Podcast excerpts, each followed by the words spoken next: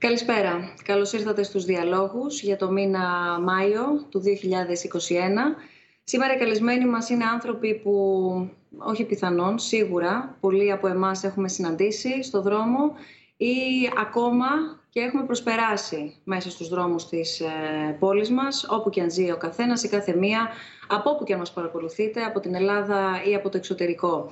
Οι σημερινοί μας καλεσμένοι έχουν πολύ ε, ιδιαίτερες ιστορίες και πολύ σπουδαίες ιστορίες να, να μοιραστούν σήμερα μαζί μας μέσα από την δική τους προσωπική εμπειρία. Ιστορίες που θα μας μάθουν πολλά και κυρίως θα μας κάνουν να καταλάβουμε ακόμα περισσότερα, ενδεχομένως τουλάχιστον αυτή είναι η στόχευση από τη σημερινή μας συζήτηση για ένα από τα πιο σοβαρά κοινωνικά ζητήματα παγκοσμίως αυτό της αστεγίας για την ώρα που, που πλέον μπορούμε και βγαίνουμε από τα σπίτια μας, ε, καθώς σιγά σιγά τα μέτρα έρονται, ο κόσμος εμβολιάζεται παγκοσμίως, όχι μόνο στην Ελλάδα και μετά από μια μακρά περίοδο περιορισμών, θελήσαμε σήμερα να συζητήσουμε με ανθρώπους για τους οποίους η έλλειψη της στέγης στάθηκε καθοριστική για τους ίδιους, για μικρότερη ή για μεγαλύτερη περίοδο στη ζωή του καθενός και της κάθε μίας και για τους οποίους ενδεχομένως το περίφημο ε, μήνυμα «μένουμε στο σπίτι» αν μη τι άλλο να ακουγόταν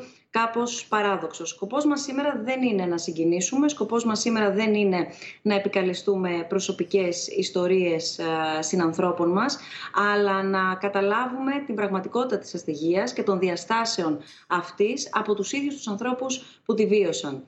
Αρκεί να, να πω ότι, και να αναφέρω ότι παγκοσμίως υπολογίζεται πως 150 ε, εκατομμύρια άνθρωποι, αλλιώς το 2% του παγκόσμιου πληθυσμού, ζουν χωρίς στέγη, ενώ 1,6 δισεκατομμύρια ή το 20% του πληθυσμού ζουν υπό ανεπαρκείς συνθήκες στέγασης.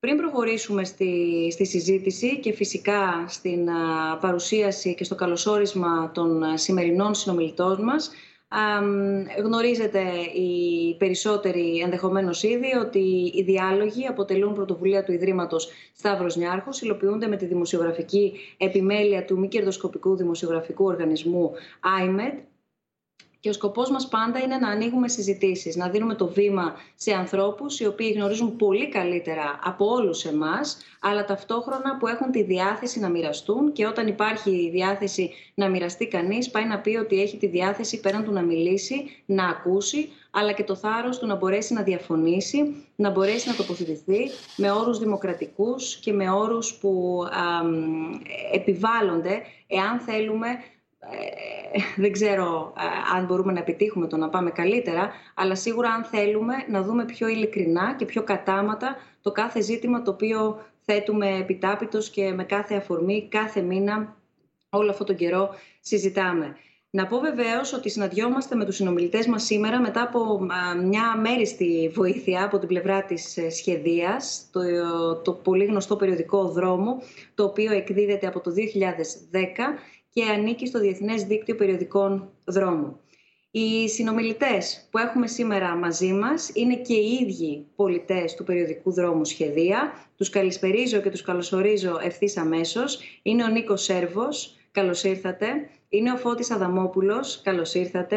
Είναι η Δήμητρα Πιάγκου, καλώς ήρθατε κυρία Δήμητρα. Και είναι και ο Μιχάλης Σαμόλης και ο Βασίλης Μαυρομάτης μαζί μας, συνδεδεμένοι από τα σημεία που βρίσκεται ο καθένας και η καθεμία από εσάς. Ο Βασίλης ο Μαυρομάτης είναι μαζί μας από τη Θεσσαλονίκη, οπότε ε, αυτό είναι το, το πλαίσιο ε, των συνομιλητών ε, για σήμερα. Υπενθυμίζω εντάχει τους τρόπους επικοινωνίας, τους γνωρίζετε. Ως γνωστόν οι διάλογοι δεν αφορούν μια συζήτηση μόνο όσων φαινόμαστε εδώ πέρα, αλλά και όλων όσοι μας παρακολουθείτε διαδικτυακά. Περιμένουμε λοιπόν όπως κάθε φορά τα μηνύματά σας, περιμένουμε τα σχόλιά σας, περιμένουμε τις διαφωνίες σας, περιμένουμε τις τοποθετήσεις σας, ελεύθερα, ανοιχτά, είτε στέλνοντάς μας ε, τα μηνύματά σας στο snfdialogues.org κάθετος questions, είτε με τους ε, λογαριασμούς που έχουμε στα social media, τόσο στο Facebook όσο και στο Instagram. Μας βρίσκεται ως SNF Dialogues και βεβαίως παραδοσιακά, πιο παραδοσιακά μάλλον μέσω και του, και του email μας. Ξεκινώ και μπαίνω κατευθείαν στη, στη συζήτηση με πρώτο ερώτημα να ζητήσω από όλους σας να μας περιγράψετε, αν είναι εφικτό, με μία λέξη, με δύο φράσεις, το απόσταγμα, αν θέλετε, εκείνο που θα χαρακτήριζε την περίοδο της αστεγίας. Αν δηλαδή, που περάσατε εσείς προσωπικά, αν δηλαδή ε, ξεκινώ από την ε, κυρία της παρέας, την κυρία Δήμητρα Πιάγκου, αν κυρία Πιάγκου σας ρώταγε κάποιος ποιο είναι το πιο χαρακτηριστικό, η πιο χαρακτηριστική λέξη ή η πιο χαρακτηριστική φράση της περίοδου που εσείς μείνατε στο δρόμο, ποιες λέξεις θα μας λέγατε; Καλησπέρα. Ευχαριστώ πάρα πολύ που με καλέσατε. Ε, η λέξη είναι εξαθλίωση. Ψυχική και σωματική. Η εξαθλίωση που φτάνει τον άστεγο σε ένα δυσάρεστο πολλές φορές τέρμα, σε ένα φινάλε της ζωής του, όπου δεν έχει τη δύναμη να σταθεί, πολλές φορές αυτοκτονεί, πολλές φορές αφήνεται και τον σκοτώνουν οι συνθήκες, είναι εξαθλίωση αυτό. Ψυχική και σωματική. Δεν μπορώ να το εκφράσω αλλιώς. Δεν βγαίνει υπάρχει κάτι άλλο. Εξαθλιώνεται ο άνθρωπος. Ισοπεδώνονται τα πάντα. Φτάνουμε σε ένα σημείο να αναρωτιόμαστε γιατί υπάρχουμε και ζούμε.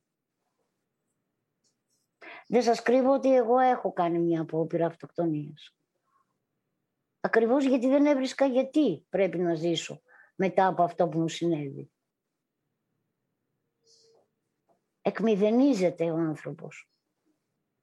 Γίνεται ένα τίποτα. Νιώθει τίποτα. Μαζί στο τίποτα. Δεν υπάρχει αύριο. Δεν μπορώ να το χαρακτηρίσω αλλιώς μετά από τόσα χρόνια. Το έχω ψάξει, το έχω σκεφτεί άπειρες φορές. Δεν υπάρχει κάτι άλλο. Αυτό μια εξαθλίωση που φτάνει τον άνθρωπο στο μηδέν. Εάν δεν βρεθεί κάτι, αν δεν βρεθεί κάποιος, να του απλώσει το χέρι. Δεν είναι τυχαίο το γεγονός ότι έχουν υπάρξει πολλές αυτοκτονίες. Ας μην τις μαθαίνουμε, έχουν υπάρξει. Κυρία Δαμόπουλε. Ε, ε, είναι ότι όταν βρίσκεσαι στο δρόμο και είσαι άστεγος, είσαι ένας, ε, ένας άνθρωπος χωρίς αξιοπρέπεια, χωρίς αυτοπεποίθηση, βρίσκεσαι σε μία απόγνωση, δεν έχεις κίνητρο, γιατί έρχονται στιγμές που σε προσπερνούν και νιώθεις ότι είσαι αόρατος, ότι δεν σε βλέπει κανένας. Και πάνω απ' όλα ε, αυτό που είπε και, και η Δήμητρα ότι περνάνε διάφορες σκέψεις από το μυαλό σου ότι γιατί αυτή τη στιγμή, γιατί πράγμα ζω, δηλαδή, απλά υπάρχεις, δεν ζεις.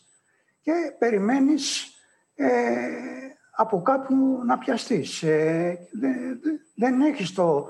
Ε, έρχονται στιγμές που νιώθεις ότι είσαι τελείως μόνος. Δηλαδή είσαι μέσα στον κόσμο να είναι πλήθος δίπλα σου και τριγύρω σου και εσύ να αισθάνεσαι μόνος. Είναι σαν να μην υπάρχεις καθόλου.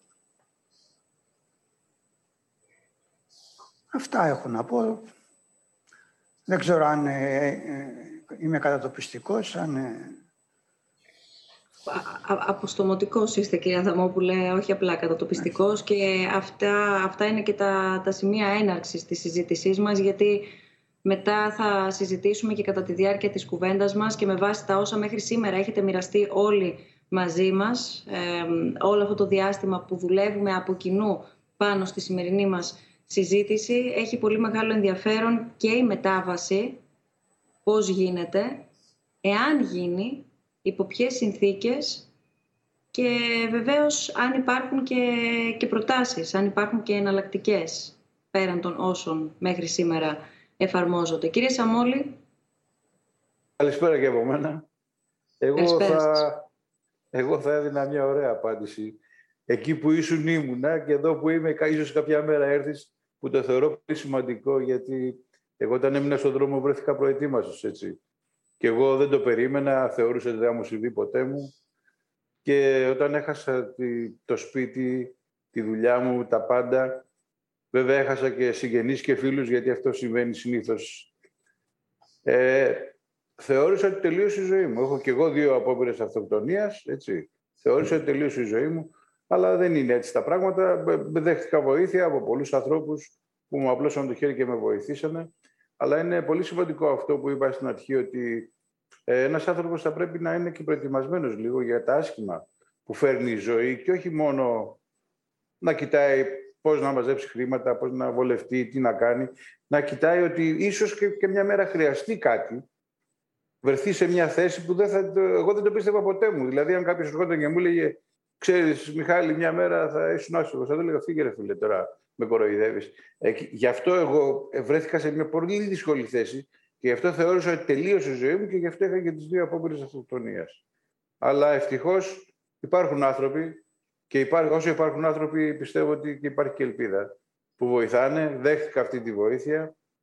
Ορισμένοι δεν θέλουν να, δεν δέχονται τη βοήθεια, αυτό δεν το σχολιάζω. Εγώ δέχτηκα τη βοήθεια, μου προσφέρανε πάρα πολλοί άνθρωποι και προπαντός ε, θα πρέπει να πούμε και θα το λέμε συνέχεια, γιατί ο κόσμος μάλλον θα πρέπει να καταλάβει ότι για μας η μεγαλύτερη βοήθεια που δεχτήκαμε είναι αυτό το περιοδικό που ονομάζεται Σχεδία και το οποίο προσωπικά άλλαξε τη δική μου ζωή, αλλά πιστεύω και τη ζωή των υπολείπων που είμαστε εδώ. Κρατώ το πώς ξεκινήσατε την απάντησή σας από το ε, εκεί που είσαι ήμουνα και εδώ που είμαι ενδεχομένως να, να φτάσει ο καθένας. Δεν το, ευχόμαστε, σε, δεν το ευχόμαστε σε κανένα, έτσι, να το καθαρίζω. Το, δεν το ευχόμαστε. Όχι, είναι αλλά... απολύτως ξεκάθαρο. Είναι απολύτως ξεκάθαρο. Όμως εδώ πέρα ε, θέλω να δω πρώτα απ' όλα ένα ερώτημα. Γιατί έχουμε λάβει αρκετά ερωτήματα με το που αναγγείλαμε τη σημερινή μας συνάντηση και τη σημερινή μας συζήτηση από κόσμο. Έχει έρθει λοιπόν ένα ερώτημα ε, το οποίο έχει πολύ μεγάλο ενδιαφέρον επειδή συνήθως ρωτάμε ε, όποιον έχουμε απέναντί μας τι πιστεύει, τι ακούει, τι νιώθει. Έχει πολύ μεγάλο ενδιαφέρον να το δούμε παρακαλώ πολύ αν είναι εφικτό το ερώτημα που ρωτάει ο, ο άνθρωπος που ε, μας παρακολουθεί. Αν σας ζητούσε κάποιος το πολύ με δύο φράσεις να χαρακτηρίσετε αυτή την περίοδο της, ε, της αστεγίας που είπαμε και εμείς νωρίτερα, τι θα του λέγατε; Δηλαδή, αν, ε, αν συναντούσατε κάποιον στο δρόμο, αν μπορούσατε να σταματήσετε κάποιον στο δρόμο για να του πείτε κάτι, τι θα του λέγατε; Ποιο είναι το μήνυμα που θα στέλνατε; Οπότε νομίζω ότι είναι πολύ, πολύ αντιπροσωπευτικό αυτό που περιγράψατε, ε, κύριε Σαμόλη, και είναι μια πολύ μεγάλη αλήθεια και θα τη δούμε και στη πορεία της συζήτησής μας. Υπάρχουν δύο πάρα πολύ βασικά ε, και καταστροφικά ταμπού στην κοινωνία, όχι μόνο την ελληνική. Το ένα, ότι ε, ο άστεγος άνθρωπος, συνάνθρωπος, ε, είναι μια άλλη κατηγορία και όχι ότι όλοι μας είμαστε ενδυνάμοι άστεγοι. Και το άλλο μεγάλο ταμπού, που δεν το ανοίγω τώρα, απλά το αναφέρω και θα το συζητήσουμε στην πορεία, είναι το ταμπού που υπάρχει ότι ο άστεγος ισούται του παραβατικού. Οπότε θα σταθούμε και στα δύο. Ε, Νίκο, αν μου επιτρέπεις το, τον ενικό, ε, ναι, ναι. Ε, ούτως ή άλλως έχουμε μιλήσει και πάρα πολλές φορές όλοι μεταξύ μας, δεν είναι λήψη σεβασμού. Αν μου επιτρέπεις τον ενικό, ε, αμοιβαία προφανώς. Θέλω να, να μοιραστείς μαζί μας και το το, το τι εσύ θα ξεχώριζες από τη δική σου εμπειρία, αλλά και τι θα έλεγες αν σταματούσες σε έναν, δύο, πέντε, δέκα ανθρώπους έξω να τους πεις κάτι για την αστεγία. Κάτι που, που νομίζουμε ότι ξέρουμε και επιλέγουμε να προσπεράσουμε, ή νομίζουμε ότι ξέρουμε και επιλέγουμε να βοηθήσουμε. Συνήθως έχω την αίσθηση αποσπασματικά, λίγο αυτό μας ικανοποιεί ότι κάναμε και το καθήκον μας, το ηθικό μας καθήκον, αν αγοράσουμε ένα περιοδικό ή αν προσφέρουμε μία μερίδα φαγητό ή αν αγοράσουμε κάτι από το φούρνο, νιώθουμε εντάξει. Αλλά είναι έτσι; Ξέρουμε αρκετά; Καλησπέρα και από μένα. Ευχαριστώ πολύ για την εκδήλωση αυτή που λαμβάνει η χώρα. Ε, η αλήθεια είναι, βλέποντας και την ερώτηση εδώ μπροστά μου, αν σταμάταγα κάποιον, αν είχα τη δυνατότητα αυτή όταν όσο ήμουν άστεγο να σταματήσω κάποιον και να του πω μια κουβέντα, θα τους ζήταγα να πάω να πιούμε ένα καφέ σε μια καφετέρια. Μπορεί να ακούγεται λίγο παράλογο ή παράδοξο, να είμαι πιο ακριβής, αλλά αυτό που μου έλειπε και αυτό που μας ρωτήσατε με δύο λέξεις να πούμε, τι σημαίνει ασθενεία. Η πρώτη είναι ένα συνέστημα, ο τρόμος, και το λέω με πλήρη συνείδηση των λόγων μου. Και το δεύτερο είναι η μοναξιά. Απεριόριστη μοναξιά, απέραντη μοναξιά. Τρομακτική μοναξιά. Ε, όπως είχαμε πει και μια άλλη μέρα έτσι που μιλήσαμε πριν με το σημερινό επεισόδιο, ε, εγώ αυτό που θυμάμαι είναι ότι είχα να μιλήσω σε άνθρωπο για μήνες τον πρώτο καιρό που ήμουν άστεγος. Και δεν θα ξεχάσω ποτέ, γι' αυτό είπα τη λέξη τρόμος, την πρώτη νύχτα. Όταν έφτασε το πρώτο βράδυ και συνειδητοποίησα ότι στο παγκάκι που κάθομαι, εδώ και θα κοιμηθώ. Γιατί συμφωνώ και με τον Μιχάλη, ε, και εγώ ήμουν προετοίμαστος. Τη μια μέρα ήμουν στο σπίτι, εντάξει, όχι στις καλύτερες συνθήκες. Καθότι, όπως έχω μοιραστεί μαζί σας, είμαι αλκοολικό. Ό,τι αυτό συνεπάγεται. Οπότε τη μια μέρα ήμουν στο σπίτι και την επόμενη μέρα έπρεπε να κοιμηθώ έξω. Και το πιο τρομακτικό απ' όλα είναι ότι ξέρω ότι αυτό θα κρατήσει. Δεν θα είναι μια νύχτα. Δεν ήξερα πότε ξεκινάει και πότε θα τελειώσει όλο αυτό το, το μαρτύριο. Γιατί μαρτύριο ήταν. Το να μην έχεις που να κοιμηθείς, που να πληθείς, που να πας τουαλέτα, που να φά. Δεν έχεις τίποτα. Είσαι ένα μηδενικό για την κοινωνία. Και κατά συνέπεια δεν σου μιλάει και κανένας για κάποιον βρωμάς, για κάποιον. Ε, για οτιδήποτε, για τον οποιοδήποτε λόγο, όπως το έκανα κι εγώ πριν μου τύχει, τους προσπέρναγα αυτούς τους ανθρώπους. Δεν έδινα μεγάλη σημασία. Όμω να που μου έτυχε και εμένα και πλέον ξέρω ότι αυτός ο άνθρωπος που κοιμάται στο πεζοδρόμιο, στο παγκάκι, θέλει μια καλημέρα. Μια καλημέρα, να κάτσει να του πεις μια κουβέντα να ξεχαστεί λίγο τα προβλήματά του. Και αν μπορείς, οτιδήποτε άλλη βοήθεια, ευπρόσδεκτη. Αυτά, μην πλατιάσω για αρχή. Βλέπουμε εντωμεταξύ ε, ερωτήσεις που θα θέσουμε στη συζήτησή μας. Ε, πάντα όταν βλέπω, αν μπορούμε να δούμε παρακαλώ πολύ την, ε, την ερώτηση που πέρασε, πάντα όταν βλέπω στο δρόμο έναν άνθρωπο να έχει φτάσει σε αυτό το, το σημείο και αναρωτιέμαι τι τον οδήγησε εδώ. Πάντα όταν βλέπω, συγγνώμη, έναν άνθρωπο να έχει φτάσει σε αυτό το σημείο, αναρωτιέμαι τι τον οδήγησε εδώ, δηλαδή πώς ήταν η ζωή του παλαιότερα και τι προέκυψε. Φυσικά το αμέσως επόμενο ερώτημα που προκύπτει είναι πώς δεν βρέθηκε κάποιος συγγενής να τον βοηθήσει. Δεν ξέρω αν, Βασίλη, καλησπέρα και με τη δική σου σειρά να, να τοποθετηθείς, αν θα ήθελες να απαντήσεις και στο συγκεκριμένο μήνυμα. Κοίταξε, υπάρχουν πολλές φορές ε, κάποια πράγματα που είναι δύσκολα και οι συγγενείς να σε βοηθήσουν σε αυτό το πράγμα. Ε, επειδή και υπήρξα και άστεγος και είναι και πολύ δύσκολο πράγμα, ας πούμε, να είσαι ένας άνθρωπος μόνος σου έξω που να μην ξέρεις πού να κινηθείς, πού να φας, τι τι θα γίνει όλο αυτό εδώ το πράγμα. Ε, η ψυχολογία είναι πεσμένη στα κατακόρυφα, δεν είναι και το πιο εύκολο πράγμα. Φαντάζομαι και για τους υπολείπους που έχουν περάσει αυτό εδώ πέρα το πράγμα, την αστεγία. Είναι δηλαδή όπως είπε και ο Νίκος, ένα καλημέρα περιμένεις από έναν άνθρωπο ή κάποια βοήθεια από κάπου. Και για να μην μακρηγορώ, είναι πολύ δύσκολο αυτό το πράγμα. Υπάρχει κάποια, είναι το ερώτημα κοινό προς όλους, όποιος θέλει παίρνει το, το λόγο και θα τοποθετηθείτε όλοι αντίστοιχα. Υπάρχει κάποια στιγμή ε, μέσα σε όλη αυτή την πορεία η οποία ξεχώρισε για κάποιο λόγο.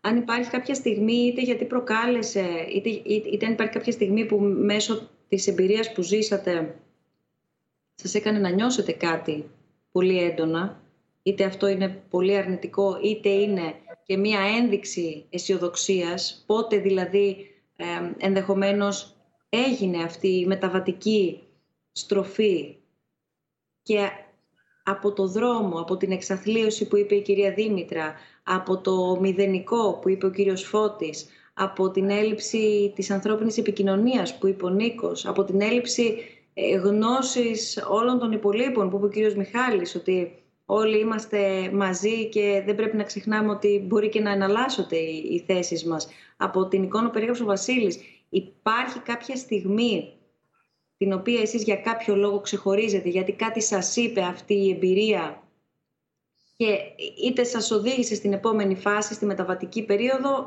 είτε όχι, είτε συνδέεται δηλαδή είτε όχι με αυτό το κομμάτι; Ναι, υπάρχει. Ελάτε, κυρία Δήμητρα, σας ακούμε. Ναι, υπάρχει μια τέτοια στιγμή. Ο άστεγος, για να μην αφαιθεί, πρέπει να έχει κίνητρο. Όταν γίνεσαι άστεγος, το πρώτο πράγμα που νιώθεις είναι φόβος, ο οποίος συνοδεύεται από μεγάλη αγωνία καθημερινή, η οποία τις νύχτες γίνεται απελπιστική. Γιατί υπάρχουν πάρα πολλοί που σε πλησιάζουν, γιατί δεν μπορείς να κοιμηθείς, γιατί, γιατί, γιατί. Εμένα σε όλη αυτή τη δοκιμασία και θα ήθελα να πω στην κυρία Χρυσάνθη ότι η ζωή μας πριν όλων ήταν φυσιολογική ή σχεδόν φυσιολογική έτσι όπως εμείς τη θέλαμε. Εμένα λοιπόν το κίνητρό μου ήταν τα δύο σκυλιά μου. Κάποια τράπεζα, δεν θέλω να πω όνομα, για καταλαβαίνετε τους λόγους, όταν εμένα μου τα έβγαλε όλα στον πληστηριασμό και βρέθηκα στα παγκάκια, την προηγούμενη χρονιά ήμουνα Χριστούγεννα στην Βιέννη. Δεν ήξερα τι θα μου συμβεί. Δεν το είχα καν σκεφτεί για μένα. Όταν λοιπόν βγήκαν όλα στον πληστηριασμό, βρέθηκα με τα δυο μου σκυλιά στα παγκάκια. Πριν από αυτό βέβαια, παίρνοντας το χαρτί του πληστηριασμού στα χέρια μου, ανέβηκα στην ταράτσα. Για να πηδήξω κάτω. Το ένα μου το σκυλί νόμιζε ότι παίζαμε. Και με τράβηξε από το παντελόνι.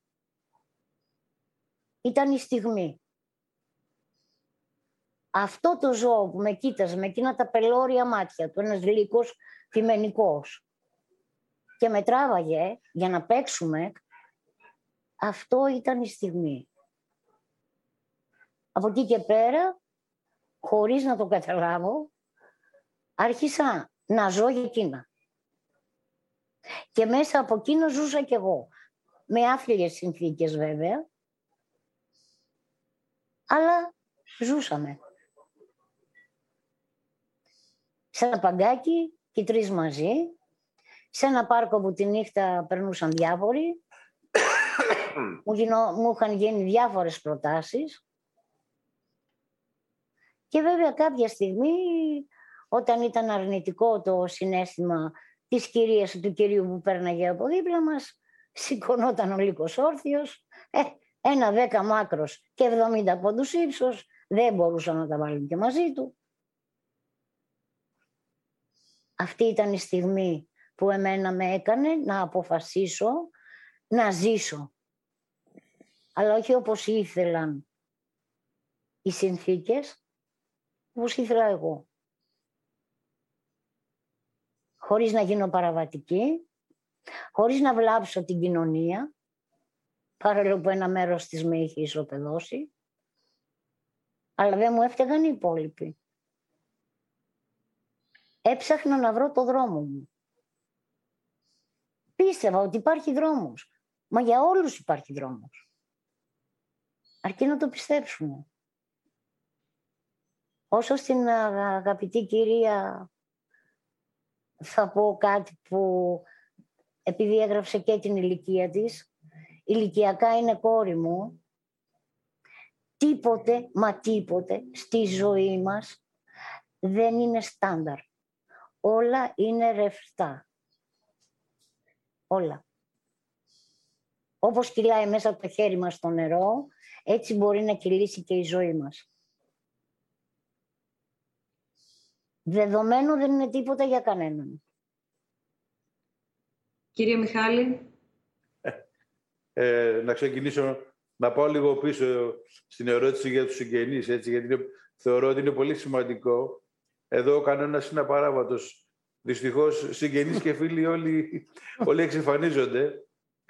Να σας δώσω ένα παράδειγμα να καταλάβετε. Όταν πριν από αρκετά χρόνια μπήκα στο Ξενώνα, ήρθανε Χριστούγεννα.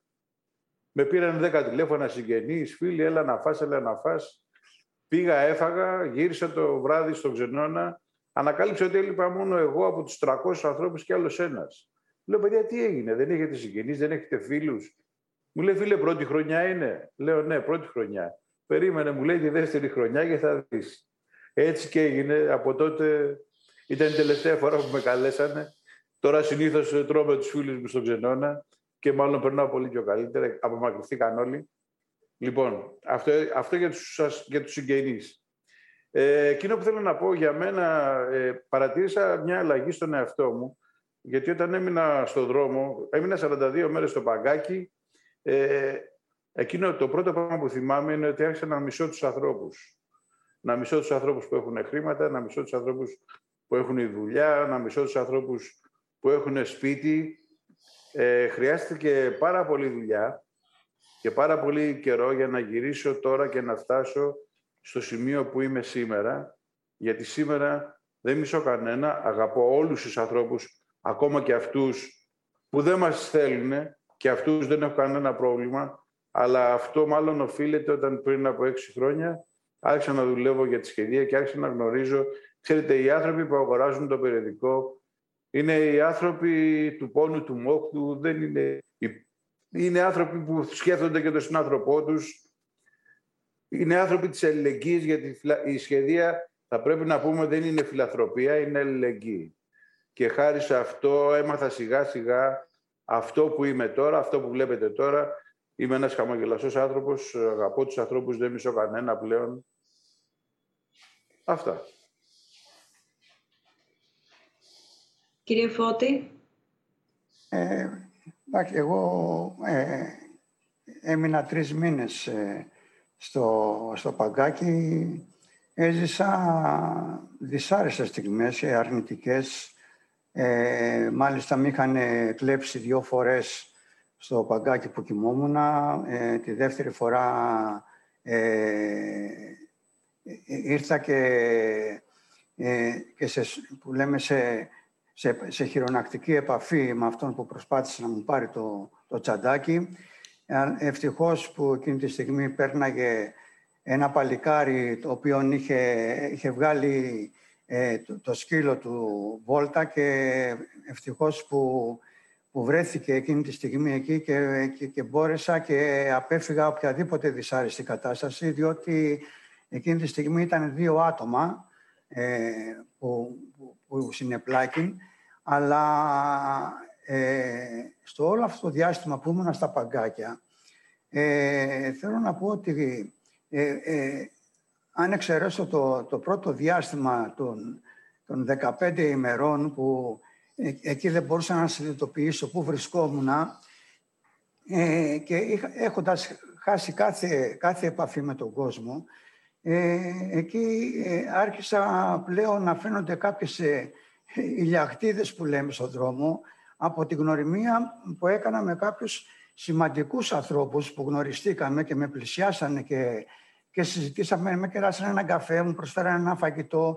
Ε, αυτές, αυτές οι συζητήσεις που κάναμε μου τονώσανε πάρα πολύ το ηθικό, μου ανεβάσαν την ψυχολογία και μάλιστα ε, με αυτούς τους ανθρώπους που γνωρίστηκα στο διάστημα που ήμουνα στο, στο Παγκάκι τες, ε, ε, τρεις μήνες, δηλαδή Αύγουστο, Σεπτέμβριο και Οκτώβριο, γιατί μετά το, το Νοέμβριο ξεκίνησα ε, στη σχεδία, ε, ένα ζευγάρι το οποίο το γνώρισα ε, στην περίοδο που ήμουν στα, στα Παγκάκια, ε, μου σύστησε το περιοδικό σχεδία. Ε, μάλιστα, όταν ήρθα σε επαφή με το περιοδικό δρόμο σχεδία, όπως είπε και ο, ε, και ο Μιχάλης, εκεί ε, άλλαξε ολοκληρωτικά η, ζωή μου, διότι εκείνη τη στιγμή δεν μπαίνει σε ένα περιοδικό που το βλέπεις σαν, σαν επαγγελματική αποκατάσταση. Εκείνη τη στιγμή μπαίνεις ε, σε ένα περιοδικό το οποίο ε, για μένα ήταν μια οικογένεια. Ε, για, με όλα τα παιδιά πιστεύω να είμαστε μια οικογένεια. το, το πρόβλημα ήταν ότι και θέλω να μιλήσω και, στη, και στην κυρία που αναφέρθηκε στη, για το θέμα των συγγενών Εκεί ε, ε, σταματάει κάθε επαφή με το συγγενή, διότι όταν δεν έχεις να προσφέρεις, ε, γίνεσαι βάρος. Ε, στην αρχή μπορεί να σε δεχτούν μια-δυο φορές στο σπίτι, αλλά μετά αρχίζει πλέον και γίνεται η απομόνωση. Σε απομονώνουν, δεν, δεν υπάρχει συγγένεια. Ε, για μένα οι φίλοι είναι αυτοί οι οποίοι σταθήκανε δίπλα μου, οι παιδικοί μου φίλοι, οι φίλοι που γνωρίστηκα στο διάστημα με τις, ε, ε, που ήμουν άστεγος. Και όλο αυτό το διάστημα μετά που ένας παιδικός φίλος με φιλοξένησε για δυόμιση χρόνια στο εργοστάσιό του, ε, μου παραχώρησε ένα χώρο ε, ε, βάζοντας μου ένα κρεβάτι, ψυγείο, ε, μια τοστιέρα. Εκεί κάθισα στο εργοστάσιο δυόμιση, δυόμιση χρόνια. Και μάλιστα και την περίοδο που είμαι σχεδία γνώρισα σημαντικούς ανθρώπους με τους οποίους παραμένω ακόμα φίλους. Έχουμε μία επαφή τηλεφωνική, βγαίνουμε και έξω για, για καφέ όταν μπορούσαμε να, να, να βγούμε και, και είναι πάντα δίπλα μου. Με παίρνουν τηλέφωνο και με, με ρωτάνε αν χρειάζομαι κάτι, οτιδήποτε χρειαστώ.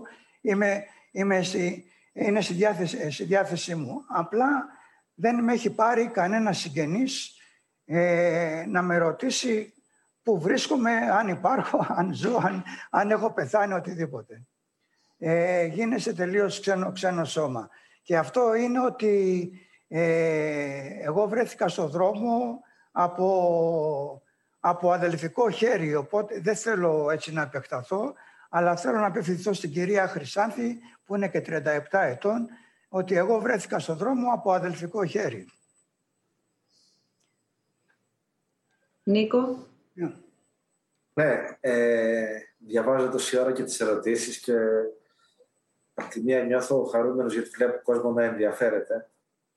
Απ' την άλλη, θυμόμενος και εγώ καταστάσεις, θέλω να σταθώ πρώτα για το θέμα του συγγενή, που λέει, για τους συγγενείς ε, να ξεκαθαρίσω από τη μεριά μου το ότι η προσωπική μου εμπειρία είναι λίγο διαφορετική από τον άλλο. Γιατί εγώ έμεινα στον δρόμο λόγω χρήσης ουσιών και κυρίως αλκοόλ. Θέλω να πω, δεν ήμουν, δεν, δεν ήμουν και ο καλύτερος άνθρωπος δηλαδή. Και,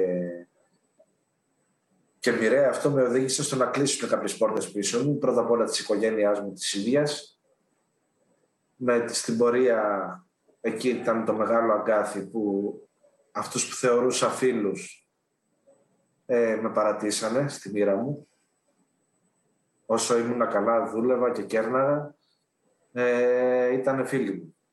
Όταν βρέθηκα στο παγκάκι και δεν είχα λεφτά, ε, ξαφνικά εξαφανιστήκαν όλοι. Αυτό εντάξει είναι ένα αγκάθι που είναι καθαρά προσωπικό και το δουλεύω.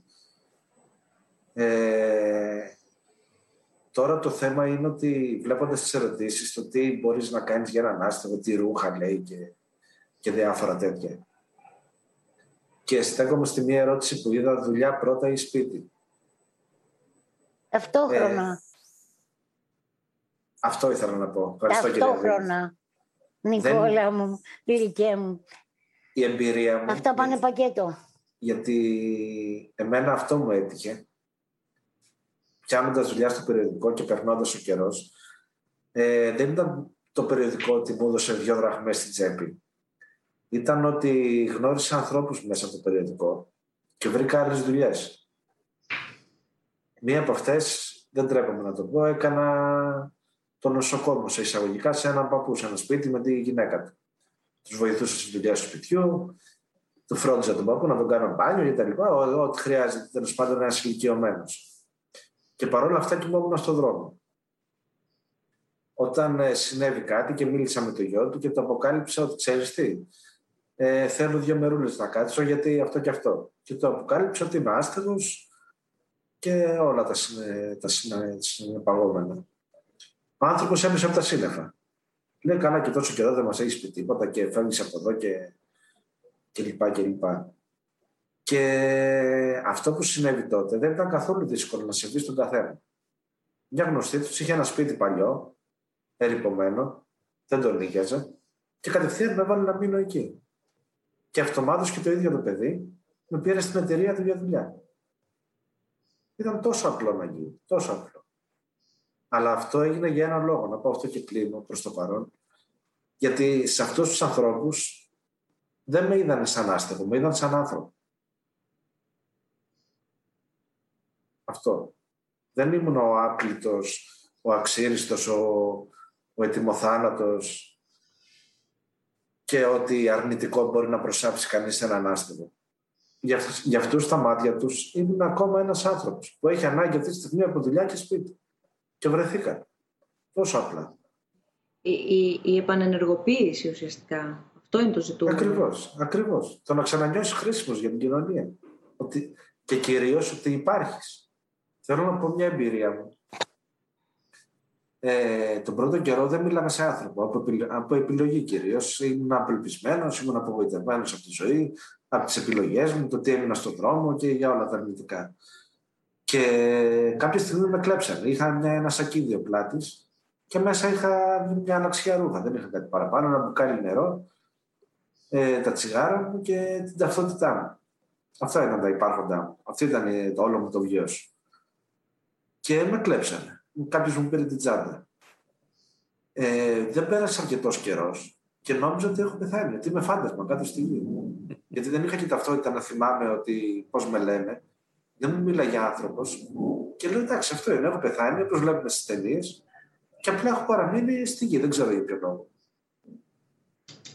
Μέχρι εντάξει, σιγά σιγά, μην πω σε λεπτομέρειες, γίνανε αυτά που είπα και πριν λίγο και άλλα πολλά. Και ξαναμπήκα στην κοινωνία σαν ε, φυσιολογικός άνθρωπος και ξαναπάτησα στα πόδια. Αυτό. Ένα ερώτημα που έχει έρθει και θέλω να το βάλω τώρα στη συζήτηση, αν και θα μιλήσουμε και για την πολιτεία αργότερα, παρακαλώ πολύ αν, μπορούν να, αν μπορείτε να μοιραστείτε μαζί μας την άποψή σας για τα υπνοτήρια και τους ξενώνες αστέγων που λειτουργούν. Επίσης, ποιες ή ποια λύση προτείνουν για τη μείωση του φαινομένου της αστεγίας. Ήταν μια ερώτηση και μια θεματική την οποία θα λέγαμε και θα αναπτύσσαμε προς το τέλος της συζήτησής μας, αλλά θέλω να τη βάλουμε από τώρα και να επιτρέψτε μου πριν σας δώσω το λόγο να πω το εξής, για να ε, είναι απόλυτα σαφές. Άστεγοι δεν θεωρούνται μόνο οι άνθρωποι οι οποίοι μένουν στο δρόμο. Σύμφωνα με την επίσημη ευρωπαϊκή τυπολογία για την έλλειψη στέγης από την Ευρωπαϊκή Ομοσπονδία των Οργανώσεων που εργάζονται με τους άστεγους και αποτελεί και επίσημα αναγνωρισμένο εργαλείο της Ευρωπαϊκής Ένωσης, άστεγοι θεωρούνται οι άνθρωποι που ζουν στο δρόμο ή για την ακρίβεια όπως αναφέρεται δεν έχουν στέγη, άνθρωποι οι οποίοι στερούνται κατοικίας και για παράδειγμα ζουν σε ξενώνες, άνθρωποι οι οποίοι ζουν σε επισφαλείς συνθήκες στέγασης, για παράδειγμα όσοι ζουν υπό την απειλή έξωσης ή υπό την απειλή βίας, και τέταρτον, άνθρωποι που ζουν σε ακατάλληλα καταλήματα. Για παράδειγμα, εγκαταλειμμένα κτίρια, επικίνδυνα κτίρια και ούτω καθεξής. Αυτό είναι ένα πολύ μεγάλο βασικό χαρακτηριστικό για να έχουμε όλοι μια πιο σωστή προσέγγιση του τι ορίζεται ως αστεγία. Το άλλο πολύ κομβικό χαρακτηριστικό είναι ότι δεν υπάρχει ενιαίο σύστημα καταγραφής άστεγων. Όχι μόνο εδώ στην Ελλάδα, έτσι, και σε άλλες χώρες του δυτικού κόσμου. Τα πιο πρόσφατα, ωστόσο, και ελάχιστα, επιτρέψτε μου, στοιχεία, τα οποία διαθέτουμε, είναι του 2018. Η συζήτησή μας γίνεται άνοιξη του 2021. Παρ' όλα αυτά ευχαριστούμε πάρα πολύ ε, που ε, ήρθαν αυτά τα στοιχεία ε, σε εμά. Ε, επικοινώνησε η Γενική Γραμματεία Κοινωνικής Αλληλεγγύης με την αναγγελία της σημερινής μας συζήτησης με τους ε, διαλόγους και χαιρόμαστε γι' αυτό γιατί ειδικά στους τελευταίους διαλόγους, τελευταίων μηνών εννοώ, βλέπουμε την ε, πολιτεία να όχι να παρακολουθεί τους διαλόγους, αυτό δεν είναι ε, κάτι που, μας, ε, που, που αποτελεί η στόχευσή μας. Η στόχευσή μας είναι να ανοίγουμε τις συζητήσεις στην κοινωνία. Τα αντανακλαστικά όμως και το γεγονός ότι διευρύνεται ο διάλογος είναι κάτι νομίζω το οποίο θα κάνει καλό και στην ίδια την πολιτεία εν τέλει. Παρ' όλα αυτά, τέλος πάντων, παρά το γεγονός ότι δεν υπάρχει ενίο σύστημα καταγραφής των άστεγων, παρά το γεγονός ότι υπάρχει μια σοβαρή έλλειψη της κατάστασης, της εικόνας της κατάστασης. Υπάρχουν κάποια στοιχεία από το 2018 που δείχνουν ότι σε 7 μεγάλους δήμους της χώρας μας, 7 μεγάλους δήμους της Ελλάδας, καταγράφηκαν 691 άνθρωποι οι οποίοι ζούσαν, ζουν στο δρόμο. Δεδομένου όμως και του ορισμού που, που προαναφέραμε, σίγουρα έτσι καταλαβαίνουμε όλοι ότι ο αριθμός αυτός δεν μπορεί να είναι ε, αντιπροσωπευτικός και τόσο επειδή περιγράψαμε τι ορίζεται ως αστεγία, άρα ο άστεγος ε, συνάνθρωπος, αλλά και το γεγονός ότι δεν μπορεί να, να υπάρξει μια σωστή και ακριβής ε, καταγραφή. Ο λόγος εσάς, κύριε Μιχάλη. Ε, θα χρειαστώ λίγο παραπάνω χρόνο τώρα εδώ, γιατί Μα είναι, ο κύριος Μιχάλης ε, είναι ο αρμόδιος να μιλήσει πάνω σε αυτό το θέμα που αφορά τα υπνοτήρια και τους στις αόρα, στις αόρατες διαδρομές, είμαι και οδηγός στις αόρατες διαδρομές σχεδίας. Θα εξηγήσουμε πιο μετά τι είναι οι αόρατες διαδρομές σχεδίας. Έχω εκπαιδευτεί από όλους αυτούς τους ξενώνες, εισήτια, κέντρα απεξάρτησης. Βέβαια, μένω και σε ένα ξενώνα, στο ξενώνα του Δήμου Αθηναίων. Ε, να ξέρετε ότι ε, πολλοί πιστεύουν ότι ο κορονοϊός έφερε μόνο προβλήματα. Για μένα έφερε και ορισμένα άλλα πράγματα. Δηλαδή, ε, πρώτα απ' όλα άλλαξε τους ανθρώπους. Τους έκανε πιο άνθρωπους, τους έκανε να σκεφτούν το συνάνθρωπο που λόγω της κρίσης, λόγω του κορονοϊού, είχα στη δουλειά του και έμεινε στον δρόμο, είχε, έχει κάποια ανάγκη, άρχισαν να βοηθάνε. Βλέπω αυτή την αλλαγή σε πάρα πολύ κόσμο. Εκείνο που θέλω όμως να επισημάνω είναι το ότι ο Δήμος Αθηναίων επιτέλους αποφάσισε και, και κινήθηκε και έκανε πάρα πολύ ωραίες κινήσεις. Εγώ μένω στο καινούριο πολυδύναμο κέντρο αστέγων. Είναι τρεις δομές σε ένα τεράστιο κτίριο. Είμαστε 300 άνθρωποι. Τι εννοώ τρεις δομές; Έχουμε το ξενώνα νύχτας μέρας που είναι ο δικός μου. Και μένω εκεί 24 ώρες το 24ωρο. Να πούμε και στην κοπέλα, δεν ξέρω, άντρας η κοπέλα κάνει την ερώτηση, Υπάρχει ο ξενώνας νύχτας. Ο ξενώνας νύχτας είναι ένας ξενώνας που μπορεί να πάει ένας άστεγος στις 8 η ώρα το βράδυ να κάνει ένα μπάνιο, να κοιμηθεί και να φύγει το πρωί. 9 η ώρα το πρωί πρέπει να φύγει. Τώρα βέβαια ο Δήμος Αθηναίων δεν τους διώχνει, δεν διώχνουμε κανένα τους, λόγω κορονοϊού, τους κρατάμε μέσα όλους. Υπάρχει βέβαια και το κέντρο ημέρας που λέμε. Το κέντρο ημέρας είναι για τους ανθρώπους οι οποίοι δεν θέλουν να έρθουν να μείνουν στο ξενώνα. Θέλουν να μείνουν έξω. Δικό τους, δική τους επιλογή. Ο Δήμος Αθηνών τα έφτιαξε όλα αυτά, αλλά δεν υποχρεώνει κανένα. Αυτό πρέπει να το ξέρετε, έτσι. Ότι εμείς βγαίνω τα βράδια συχνά και μοιράζω φαγητό με διάφορες ομάδες. Ενημερώνουμε τους άστεγους ότι εδώ υπάρχει το πολυδύναμο κέντρο αστέγων. Μπορείς να έρθεις να κοιμηθείς, μπορείς να έρθεις να κάνεις ένα μπάνιο. Δεν υποχρεώνουμε.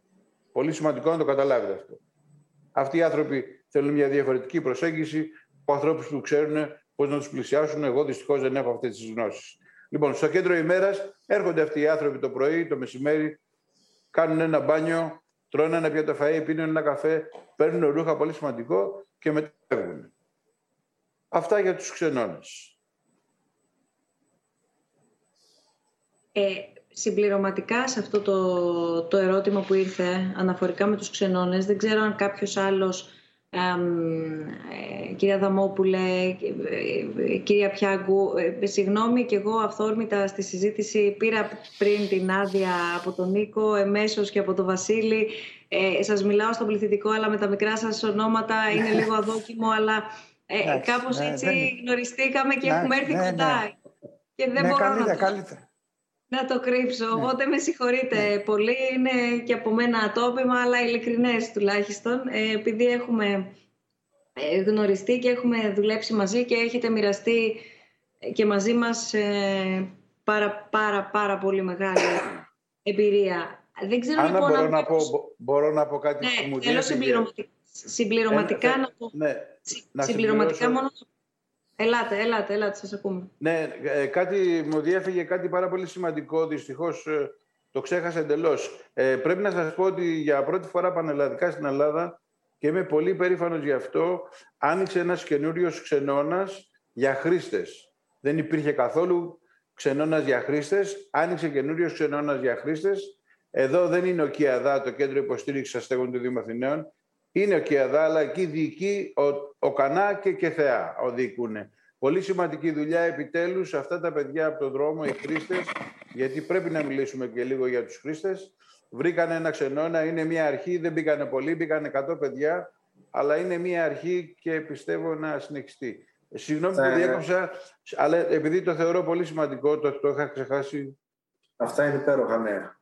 Ναι, ναι, ναι, ναι. Υπέροχο. Υπέροχο.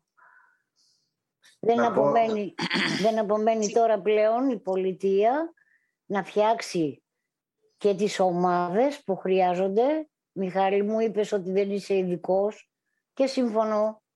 Τις ομάδες που χρειάζονται για να πλησιάσει τον άστεγο. Γενικά τον άστεγο, αυτόν που είναι αίσθης, αυτός που έχασε τη ζωή του, να φτιάξει ομάδες και να τους πλησιάσει αν τους δώσει κίνητρο, όλοι θα μαζευτούν. Αν τους δώσει η πολιτεία να πιστέψουν σε εκείνη, θα πιστέψουν και στον εαυτό τους. Δεν είναι όλοι, το έχουμε πει, το λέμε και θα το λέμε, όλοι οι άστεγοι παραβατικοί. Όμως όλοι οι άστεγοι θέλουν βοήθεια. Αλλά όχι από τον Μιχάλη. Μιχάλη μου σε λατρεύω και το ξέρεις. Το λέω δημόσια. Είμαστε 8 χρόνια συνάδελφοι στο περιοδικό, αλλά δεν μπορείς εσύ. Θέλει γνώσεις, ο θέλει, θέλει ψυχίατρο, θέλει γνώσεις, θέλει... Ακριβώς, θέλει ψυχίατρο, θέλει κοινωνική λειτουργό, ε, θέλει έναν διοικητικό να στηρίζει τους άλλους δύο. Πρέπει να τους δώσει κίνητρα η πολιτεία. Χαίρομαι για αυτά που λες, γιατί το 18-19 δεν υπήρχαν αυτά, έτσι. Ναι, ναι, τώρα λόγω κορονοϊού υπάρχουν. Λοιπόν, μπράβο. Χαίρομαι που λες ότι βρέθηκε, και... αλλά είναι λίγο. Όταν μου λες 100 είναι λίγο. Είναι μία αρχή. Υπάρχουν, υπάρχουν κτίρια κλειστά αυτή τη στιγμή και το ξέρουμε. Πριν περάσουμε στα κτίρια, γιατί... Πάρα πολύ λίγα χρήματα να επισκευαστούν και να μπουν μέσα και οι υπόλοιποι. Θέλω να δούμε μία ερώτηση. Είναι συμπληρωματική σε αυτά που λέτε. Δεν θέλω να διακόψω. Πέρασε πριν από λίγο μία ερώτηση. Την έχω σημειώσει. Ποιο είναι το πρώτο πράγμα το οποίο θα θέλατε να είχατε λάβει σαν βοήθεια, ως βοήθεια, όταν μείνατε άστεχοι; Το ερώτημα συμπληρώνει με το εάν οι δομές, οι ξενώνες τελικά φτάνουν. Αλλά... Όχι, δεν φτάνουν. Όχι, δεν φτάνουν. Γιατί αν έφταναν δεν θα υπήρχαν ακόμα τόσοι άστεγοι έξω. Ε, μήπως, ε, Δήμητρα, υπάρχουν και άστεγοι οι οποίοι είναι προσωπική τους επιλογή να είναι άστεγοι; Υπάρχουν, αγαπητέ Φώτη, άνθρωποι που είναι προσωπική τους επιλογή να είναι έξω, αλλά δεν είναι όλοι.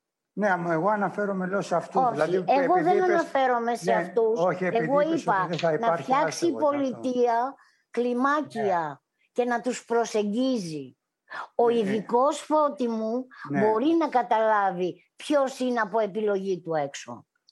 Ο ναι. Μιχάλης δεν μπορεί να το καταλάβει. Η Δήμητρα δεν μπορεί να το καταλάβει, ούτε και εσύ. Ε, ε, λίγο πολύ το, το ζούμε με τα πόστα. Άλλο το πολύ ζούμε, ναι, το ζούμε, άλλο ποιοι το είναι ζούμε επιλογή φώτη, δική τους. Ναι. φώτη. Ναι, Όταν ναι. μιλάμε για αρρώστους, δεν λέμε το ζούμε. Ο Ναι. άρρωστος θέλει ειδική προσέγγιση. Μην γελιόμαστε. Έτσι. Ναι. Νίκο, μιλάω σωστά; Θέλει ειδική προσέγγιση; Κοίτα να δεις Δήμητρα, ε, είναι ενδιαφέρον αυτό το ζήτημα. Αλλά όσον αφορά, για προσωπικά πάλι θα μιλήσω, όσον αφορά Γι' αυτό τους, σε επικαλέστηκα. τους εξαρτημένους ανθρώπους πρέπει να το θέλει και ο ίδιος. Ναι, καμία αντίρρηση. Αλλά δεν μπορεί να μην κάνεις την προσπάθεια να μην τον πλησιάσεις. Είδες τι είπες, μίλησες για μοναξιά. Μίλησες ότι... για εγκατάλειψη. Αν εκείνη την ώρα σου ερχόταν δίπλα σου από την πολιτεία ένας ψυχίατρος, μια κοπέλα ευγενική χαρούμενη που θα είναι μια κοινωνική λειτουργός με πτυχίο και σε συντροφεύανε σήμερα το πρωί, σήμερα το απόγευμα, αύριο το πρωί και αρχίζανε και σου μιλάγανε. Δεν θα είσαι το αποτέλεσμά σου νωρίτερα. Ναι, το πιθανότερο ναι. Ε, Το ακριβώς, πιθανότερο ναι. ακριβώς. Εντάξει, Αυτό το λέω. πιθανότερο Μπορεί να ήταν και όχι, τέλος πάντων. Απλά... ε, Α, αυτό δεν το- σημαίνει όμως ότι πηδενίζουμε το, την προσπάθεια. Όχι, όχι. Απλά... Μπορεί να ε, είναι και όχι, άρα, άρα παρατάμε όλο τον Ε, κόσμο. Κοίταξε να δεις. Εδώ, ε, Δήμητρα μου, ε, ε, θέλω να, να τονίσω ότι η αστεγία δεν είναι μόνο ένα ελληνικό φαινόμενο. Είναι ένα, ε, ένα, ένα φαινόμενο το οποίο απασχολεί όλη την Ευρωπαϊκή Ένωση. Εγώ Εδώ δεν υπά- διαφωνώ σε αυτό. Υπάρχουν κράτη τα οποία ε, είναι ε, πιο ανεπτυγμένα από εμάς ε, πάνω σε αυτά τα θέματα και, και ε, είναι και ε, ε, ε, μπορεί να, να, να έχουν παροχές καλύτερες στους άστεγους. Αλλά δεν έχει μηδενιστεί η αστεγία στην Ευρωπαϊκή Ένωση. Δηλαδή ε, υπάρχουν και έξω οι άστεγοι. Δηλαδή τώρα θες να μου πεις τι με αυτό, ότι Ε, ξέρεις, επειδή υπάρχουν και, στη- υπάρχει και στην Όχι. Ευρώπη η αστεγία, πρέπει να καθίσουμε στα αυγά μας; Όχι, δεν, δεν, λέω, δεν εννοώ αυτό. Α, Τι δε- εννοείς; δε- αλλά ε, εννοώ ότι το, το κράτος δεν είναι τελείως αμέτωχο ώστε να βοηθήσει τους άστεγους. Εγώ δεν σου είπα ότι είναι αμέτωχο, Έτσι. αγαπητέ μου. Ε. Εγώ σου είπα ότι δεν φτάνουν αυτά που έχει κάνει. Άλλο το ένα, άλλο το άλλο. Ναι, δεν ε, φτάνουν. Ε, μπο- ε, Είπε μπορεί ο να- Μιχάλης κάτι και το χάρηκα. Για το, την καινούργια δομή, το καινούριο κτίριο. Πέστε το όπως θέλετε. Με τους ε, 300 που έβαλε μέσα Μιχάλη. Πολυδύναμο, πολυδύναμο, Πολυδύναμο. κέντρο αστέγου. Ωραία. Λοιπόν, άλλο ένα κτίριο να μπουν και οι υπόλοιποι. Αυτό λέω. Ναι, αλλά πρέπει να πούμε ότι πρέπει να θέλουν και να μπουν. Έτσι. Αυτό είναι πολύ σημαντικό. Αυτό- Καμία αυτό αντίρρηση, και εγώ. αλλά είπαμε το Μία να θέλει κυρία, να να μπει, σας πω- πρέπει να του κάνει την προσέγγιση. Ναι, θέλει από ανθρώπους που ξέρουν. Τώρα, εμείς- Ακριβώς αυτό φωνάζω τόση εγώ ώρα. πάω και του λέω, του προσφέρω το πιάτο φαγητό το βράδυ, γιατί βγαίνω τα βράδια και Ε, Ευχαριστώ παίρνω φαγητό. πολύ. Και του λέω, Αυτό- Αυτό... μπορείς να είσαι εκεί να κοιμηθείς. Αλλά να σας πω μια ιστορία, επειδή πήρε και διασημότητα. Ηλικιωμένη κυρία που τη δείξανε και τα κανάλια και το ένα και το άλλο. Πήγαν το βράδυ, τη φέρανε μέσα και το πρωί. Την είδα με τις τσάντες να τρέχει, να φεύγει τρέχοντας και την- να την κυνηγάνε κοινωνική λειτουργία. Γυρίστε πίσω, είναι ωραία. Δεν θέλουν να κάτσουν για κάποιους λόγους που εμείς. Καμία αντίρρηση, αλλά Δεν κάνει μπορούμε την να ένα- θέλουμε. έχει, έρθει, έχει έρθει ένα ερώτημα παράλληλα, αν μπορούμε να το δούμε. Γνωρίζω, λέει, ιστορίες ανθρώπων που ενώ είχαν την επιλογή να φύγουν από το δρόμο, αυτό δηλαδή που περιγράψατε κι εσείς μόλις τώρα, ε, κύριε Σαμόλη, συνέχισαν να μένουν εκεί. Σαφώς δεν θεωρώ δεδομένο ότι η αστεγία είναι επιλογή για όλους, ίσως για τους περισσότερους, είναι όμως για κάποιους επιλογή και αν ναι, γιατί πιστεύετε ε, ότι, ότι συμβαίνει αυτό. Σας ευχαριστώ. Θέλω να Καταρχάς- ακούσουμε και τον Βασίλη λίγο. Να ολοκλη- ε, ολοκληρώσετε κύριε Σαμόλη και μετά να ακούσουμε λίγο τον Βασίλη. Δεν έχει, έχει να Καταρχάς- μιλήσει η ώρα. Και ταυτόχρονα Ναι, ναι. να μας Ναι. μεταφέρεις λίγο Ε, και θα το μου τι πάρει συμβαίνει δύο στη λεπτά. Θεσσαλονίκη. Επίσης, Δύο- Βασίλη. Θα, θα μου πάρει Ναι, δύο ναι. λεπτά να, να ολοκληρώσω. Δύο λεπτά. Ε, ε, Ελάτε. εμείς εδώ που βλέπετε οι πέντε, έτσι, έχουμε ξεφύγει όχι από την αστυγία, αλλά είμαστε και άνθρωποι με χάρη στη σχεδία που έχουμε και τη δουλειά μας. Έχουμε, ε, αλλά θέλει δύναμη ψυχής. Και οι πέντε εδώ που είμαστε θεωρώ ότι έχουμε αυτό που λέγεται δύναμη ψυχής. Μιχάλη τη μου, δύναμη- τη δύναμη ψυχής την έχουμε όλοι μέσα μας. Ναι, και είναι αρκεί να τη ίδια. βρεις. Αρκεί να τη Είναι βρεις. ίδια, Οι πίστεψε. με. άλλοι, Οι άλλοι δεν δέχουν, δεν βρίσκουν αυτό που λέγεται δύναμη ψυχής, γιατί δεν θέλουν, γιατί έχουν παραδοθεί για πολλά άλλα πράγματα. Είναι Αλλά δεν γιατί είναι σου είπα πράγμα. ότι χρειάζονται επιστήμονες. εκεί, ναι, εκεί. Ναι. Αλλά όμως ε, θέλω να πω ότι ε, για να καταλάβετε τι γίνεται, είμαστε 300 άνθρωποι στο Ξενώνα και ενώ όλοι βλέπουν ότι έχω κάποια χρήματα να πάω να φάω ένα σουβλάκι, να πάω να φάω μια πίτσα, να πάω μια βόλτα, να πάω ένα θέατρο. Ε, με βλέπουν όλοι στο Ξενώνα. Δουλεύουμε μόνο τρεις άνθρωποι από, από αυτούς τους 300 σχέδια, που θα έπρεπε να δουλεύουν 299. Έχουν παραδοθεί για λόγους τους οποίους εγώ δεν μπορώ να ξέρω, δεν είμαι ειδικό. Θέλουν, θέλουν στήριξη. Θέλουν στήριξη, Μιχάλη. Ναι, αλλά έχουμε όμως και ψυχολόγους μες στο Ξενώνα και ψυχιάτρους και κοινωνικούς λειτουργούς. Ναι, αλλά μην περιμένεις, Μιχάλη, να πάει τοκ, τοκ, τοκ να χτυπήσει μόνος του την πόρτα. Όχι, εντάξει. Θέλει ειδικό πλησίασμα. Πώς θα το κάνουμε; Βασίλη. Γεια σας καταρχήν, γιατί κόλλησα λίγο.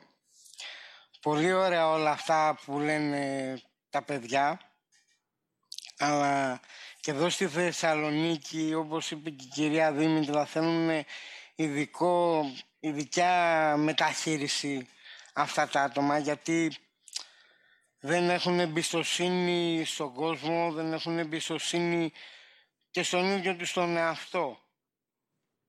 Πάνω απ' όλα.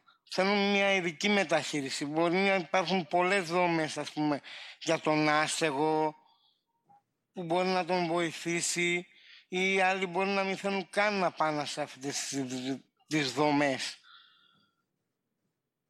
Υπάρχουν άτομα που που ξέρω εγώ από προσωπική μου εμπειρία που πήγανε σε αυτές τις δομές και τους είχαν έξω μες στο κρύο να περιμένουν. Για να βρεθεί ένα κρεβάτι, να κοιμηθούν. Ένας από τους δύο.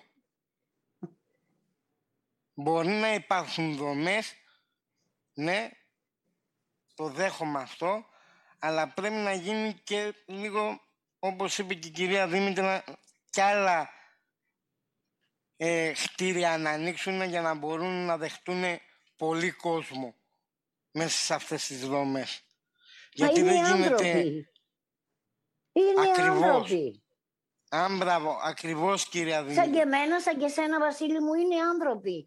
Δεν ναι, μπορεί ξαφνικά αλλά πρέπει να, να ανοίξουν κι άλλες δομές. Για ένα πιάτο φαγητό και να γυρίζει να μου λέει Δήμητρα, Λέω αγάπη μου γιατί δεν πας στο Δήμο να πάρεις; Πάω, αλλά είναι λίγο, δεν με φτάνει. Και στην έκθεση εδώ στη Θεσσαλονίκη μες στο χειμώνα είχε ε, για, που πηγαίναν άστεγοι και κοιμόντουσαν και πάλι προσω... εμπειρία κάποιων φίλων που ήταν άστεγοι και πήγαν οι ανθρώποι να βρούνε ε, μια στέγη, ένα κρεβάτι για να κοιμηθούν και κοιμηθήκαν στην τελική στην καρέκλα πάνω και δεν τους πήραν ποτέ. Έναν από τους δύο τουλάχιστον να κοιμηθεί σε ένα κρεβάτι. Και άλλα πολλά που πιστεύω τα ξέρουμε όλοι λίγο πολύ που έχουμε περάσει από αυτό εδώ πέρα. Από αυτή την περίοδο τη μικρή είτε μεγάλη περίοδο ως άστεγη. Τι χαρτιά χρειάζονται για να μπει κανείς σε μια δομή; Ε, ε από γιατρούς, ψυχ, ψυχολόγους, πιστεύω. Ναι, εδώ, να συμπληρώσω ότι λόγω του κορονοϊού τώρα στο ξενώνα νύχτας με μια απλή ταυτοποίηση μπορεί να μείνουν οι άστεγοι μέσα. Στο δικό μου το ξενώνα χρειάζονται χαρτιά. Αλλά στο ξενώνα είπαμε τρεις δομές που είναι το Πολυδύναμο Κέντρο Αστέγων, στο ξενώνα της νύχτας με μία απλή ταυτοποίηση μπορεί ο άστεγος να μπει και να κοιμηθεί μέσα. Απλοποιηθήκαν πολύ τα πράγματα. Και πρέπει να απλοποιηθούν τι, άλλο. Τι αντιμετωπίσατε, θα επιστρέψουμε στο, στο θέμα, γιατί έχουν έρθει και πολύ ενδιαφέροντα σχόλια και, και μηνύματα και ερωτήσεις. Ε, τι, τι, μια, μιας και διανύουμε όλη αυτή τη, την περίοδο της πανδημίας εδώ και παραπάνω από, από ένα χρόνο στη χώρα μας, παραπάνω, σχεδόν 1,5 χρόνο παγκοσμίως, παραπάνω μάλλον.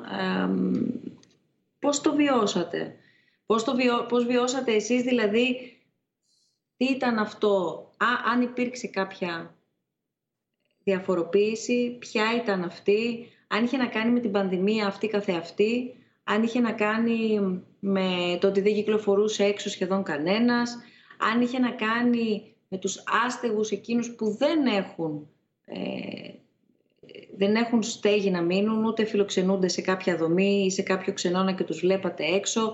Τι είδατε διαφορετικό, αν είδατε κάτι διαφορετικό την περίοδο της πανδημίας, η οποία σαφώς και, και παραμένει, δεν έχει περάσει. Αλλά την περίοδο που κλειστήκαμε όλοι οι υπόλοιποι, αν θέλετε, στα σπίτια μας. Και εσείς ξέρατε καλύτερα τι συμβαίνει έξω. Εγώ τη μοναξιά μου ξέρω να την αξιοποιώ. Δεν μένω μόνη μου. Ζω μόνη μου στο σπίτι μου, αλλά δεν μένω μόνη μου ποτέ. Έχω το διάβασμά μου, έχω τα ζωάκια μου. Αυτό όμως δεν με γαλήνευε. Δεν με γαλήνευε γιατί υπήρχαν συνάδελφοί μου, το ήξερα και μάλιστα το ρίσκαρα, το έκανα και ευχαρίστως θα το ξανακάνα αν χρειαζόταν. Οι οποίοι ήξερα ότι ήταν σε πάρα πολύ δύσκολη θέση. Σε πολύ δύσκολη θέση. Και είναι ακόμα, Δήμητρα, και είναι ακόμα, έτσι. Άνθρωποι, ναι, οι οποίοι... Δεν θέλω να πω όνομα. Ο ένας μάλιστα πριν ε, ένα χρόνο περίπου έκανε και εγχείρηση καρκίνου. Αυτό το πράγμα με έπνιγε. Με έπνιγε το γεγονός ότι με δέσμευαν και δεν μπορούσα να κινηθώ όπως ήθελα. Είχα αγριέψει, είχα θυμώσει. Και είχα θυμώσει ακριβώς γιατί η πολιτεία για τους ευάλωτους από το πρώτο lockdown δεν έκανε τίποτα. Ήξερα ότι υπάρχει συνάδελφός μας, ο οποίος πουλάγε χαρτομάτιλα σε κάποιο μετρό. Ενώ εμείς πληρώνουμε ένα ευρώ φόρους. Ένα ευρώ από τα τέσσερα. Το 20, στο πρώτο μικρό lockdown, δεν μπήκαμε εμείς στα επιδόματα. Ο κυρίος Αλεφάντης χτύπαγε πόρτες βέβαια. Δεν ξέρω αν τις άνοιγε και με το κεφάλι ο άνθρωπος. Εμείς δεν μπήκαμε. Δεν δικαιούμεθα τίποτα. Εγώ ήξερα όμως ότι πουλάει στο μετρό χαρτομάτιλα για να φάει και να πιει έναν καφέ. Δεν είχα δικαίωμα να του πω μην τα πουλάς, γιατί δεν είχα να του δώσω χρήματα. Ό,τι είχα να του δώσω, του το έδωσα έτσι όπως εγώ το ένιωθα. Έτσι λοιπόν συσσωρεύτηκε μέσα μου θυμός. Τα είπα κάποτε σε κάποιον κύριο όπου ομολογώ με σεβάστηκε, με άκουσε με πάρα πολύ μεγάλη προσοχή και πολύ τίμια γύρισε και μου είπε «Κυρία Δήμητρα, έχετε δίκιο». Γιατί εμείς έξω από τα επιδόματα δεν είμαστε φορολογούμενοι πλέον. Γιατί; Ήταν το αυτονόητο. Για μένα. Για την πολιτεία τότε δεν ήταν. Τώρα, από τους έξι μήνες, μετά από πίεση, μας δόθηκαν δύο μηνών χρήματα. Το πρώτο που έκανα, ξέρετε ποιο ήταν, Άννα μου, να πάρω αυτόν τον άνθρωπο τηλέφωνο, να δω, τα πήρε, καλυφθήκε. Γιατί και εμείς είμαστε μια κοινωνία μικρή και έχουμε και τους θανάτους μας και τις σοβαρές αρρώστιες μας. Δεν θα πω ότι δεν κάνει τίποτα η πολιτεία, αλλά κάνει λίγα. Αυτό θα το φωνάζω κάνει λίγα. Νίκο. Μπορεί να αξιοποιήσει πράγματα που έχει στα χέρια της. Όχι σαν εργαλεία να μας δει. Εμένα, τον άστεγο, το χρήστη, όχι σαν εργαλεία. Να μας δει σαν ανθρώπους. Γιατί είμαστε άνθρωποι. Και αν αυτούς τους, έξω, τους ανθρώπους έξω τους αντιμετωπίσεις σωστά, τους πλαισιώσεις σωστά και την εμπιστευθούν, τότε θα πιστέψουν και στον εαυτό τους. Το να μου δώσεις ένα μπουφάν ή ένα πιάτο φαγητό μου λύνει το πρόβλημα εκείνη τη στιγμή. Ο Δημήτρης είναι 40 ετών και είναι στο Σύνταγμα ο φίλος μου. Όταν του είπα γιατί Δημήτρη μου δεν πας στο Δήμο Αθηναίων, μα μου λέει η Δημητρά μου, τι, πού, πού να πάω; Δε, εδώ τώρα με το, με το lockdown, με την καραντίνα, παγώσαν όλα. Του λέω, έλα στο περιοδικό, σε παρακαλώ. Ξέρεις τι γύρισε και μου είπε, Άννα μου, θέλω να έρθω, αλλά θέλω πρώτα ταυτόχρονα τη στέγη. Να πληθώ, να ευπρεπιστώ, Πώς να έρθω; Καταλαβες; Ο άνθρωπος αυτός ακόμα ελπίζει. Αν τον αφήσεις ένα χρόνο ακόμα στο δρόμο, τον έχασες. τον έχασες γιατί ο άστεγος βυθίζεται. Ψυχολογικά χάνεται, εξαθλιώνεται, γίνεται ένα μηδενικό και μετά δεν τον νοιάζει τίποτα και δεν τον νοιάζει για κανέναν, ούτε και για τον ίδιο τον εαυτό. Νίκο, ναι, ναι, Βασίλη, ναι, ναι. Βασίλης θέλει να, να μιλήσει. Αμέσως ναι, μετά τον Νίκο.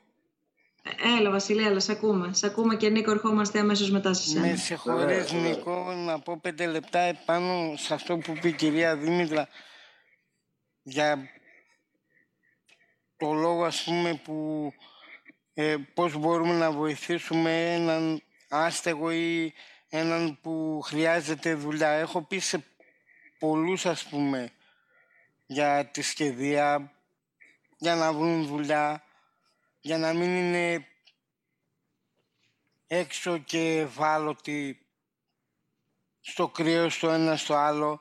Ξέρω μια οικογένεια, μια μητέρα με πέντε παιδάκια που την έχω πει και αυτήνα να έρθει να δουλέψει. Αυτό ήθελα να πω. Και συγγνώμη που διέκοψα. Αυτό, είναι, ο, αυτό είναι ο διάλογος. Δεν ζητάς συγγνώμη. Βασίλη μου, γλυκέ μου. Παρέα είμαστε όλοι αδέλφια. Το ξέρω, το ξέρω παιδιά, αλλά κάποιες φορές, ε, κάποιες καταστάσεις και κάποιες συγκυρίες άλλων ανθρώπων. Μπορεί να περάσαμε κι εμείς από αυτό εδώ πέρα. Αλλά λόγω και της σχεδίας, λόγω και επειδή είμαστε και λίγο πιο δυνατοί, άλλοι άνθρωποι δεν έχουν αυτή τη δύναμη, τη δυνατότητα. Όλοι την έχουν, αρκεί Πρέπει να, να δίνουμε... Βασίλη, Βασίλη όλοι έχουμε την ίδια δύναμη. Το ξέρω, αλλά είναι η θέληση το να κάνεις κάτι πρέπει να θέλεις και λίγο να κάνεις κάτι. Ε, ναι, γι' αυτό λέω και εγώ ότι θέλει ερίσματα. Το κίνητρο, αυτό που λέγαμε και νωρίτερα. Το κίνητρο. Ναι, ναι, συγγνώμη, διαβάζω την ερώτηση. ε, για το γονιό. Πολύ ωραία ερώτηση. Mm. Ό,τι θέλετε απαντάτε από τις ερωτήσεις που έχουν. Είναι πάρα πολλές ερωτήσεις και εγώ προσπαθώ να κάνω μια διαχείριση, ο χρόνος περνάει, να ναι, μπορέσουμε όχι, όχι, να σας ακούσουμε όσο το δυνατόν περισσότερο. Πρέπει να τον σταματήσει στον άστεγο το παιδί του. Αλλά πριν να του έχει εξηγήσει κάποια πράγματα. Γιατί το παιδί είναι ένας πυλός που αν πληγωθεί δεν ξέρεις πώς θα στο βγάλει αύριο. Όχι, θα το κουβεντιάσεις πρώτα το παιδί σου θα του δώσεις να καταλάβει τι σημαίνει ζωή και κοινωνία και μετά θα το σταματήσεις τον άστεγο για να του καλλιεργήσεις μέσα του και κάποια συναισθήματα που πρέπει να έχει. Αλλά πρώτα θα το κουβεντιάσεις. Αυτό που, θέλω, αυτό που θέλω εγώ να πω, να κάνω λίγο το δικηγόρο του διαβόλου βασικά, είναι ότι ο δρόμος από τη μία έχει άσχημες στιγμές και άσχημες συνθήκες διαβίωσης, αλλά έχει και μια γοητεία που πολλοί μαγεύονται από αυτή. έχει, έχει μια, δόση, μια μεγάλη δόση ελευθερίας ο δρόμος. Δεν φορολογείσαι, δεν πληρώνεις σπίτι, δεν πληρώνεις νίκη, δεν πληρώνεις τόνα, δεν, δεν πληρώνεις για το φαγητό σου, γιατί πας στο συσίτιο. Έχει πολλά πράγματα από τα οποία πολλοί γοητεύονται. Όπως είπα, κάνει το δικηγόρο του διαβόλου τώρα. Γιατί η εμπειρία η δική μου, όταν τον πρώτο καιρό που έμεινα στον δρόμο, σαφώς και δεν ήθελα να πάω σε ένα ξενώνα. Γιατί πολύ απλά ήθελα να συνεχίσω τη χρήση. Και στο ξενώνα απαγορευόταν. Δεν, δεν προσπάθησα την πρώτη μέρα να ξεφύγω. Και μιλάω προσωπικά για μένα τώρα. Δεν ξέρω τι κάνουν άλλοι άνθρωποι. Ε, το πρώτο καιρό όταν πήγα σε ένα υπνοτήριο στον Πειραιά, είχε ένα δωμάτιο 10 μέτρα επί 10, κάτω τετραγωνικά και κοιμόμασταν εκεί μέσα 100 άτομα. Σε τριπλά κρεβάτια, ο ένας πάνω στον άλλο. Άθλιες συνθήκες. Όταν λέμε άθλιες, και φυσικά και προτίμησα να μην ξαναπατήσω το πόδι μου εκεί μέσα και να πάω στο εγκατελειμμένο κτίριο που είχα βγει και κοιμόμουν, στα βόρεια πράστια, που είχα και την ησυχία μου. Και εντάξει, δεν είχα τα βασικά, αλλά είχα την ησυχία μου. Μέχρι να συνειδητοποιήσω ότι φταίει η χρήση του αλκοόλ και των όποιων ουσιών για την κατάστασή μου και να ζητήσω βοήθεια, Σαφώς και δεν ήθελα να έχω καμία σχέση με δομές. Βέβαια, βλέποντας σιγά σιγά ανθρώπους δίπλα μου, νέους όπως στην ηλικία μου, γιατί δεν είμαι και παιδάκι, είμαι στα 40, ε, να πεθαίνουν από τη χρήση και να ταρακουνηθώ και να ζητήσω βοήθεια, με εγωίτευε ο δρόμο. Μ' άρεσε αυτό που ζούσα αυτή η ελευθερία. Δεν ξέρω, μπορεί να ακούγεται παράδοξο αυτό τώρα που είπα, αλλά αυτή είναι η δική μου αλήθεια.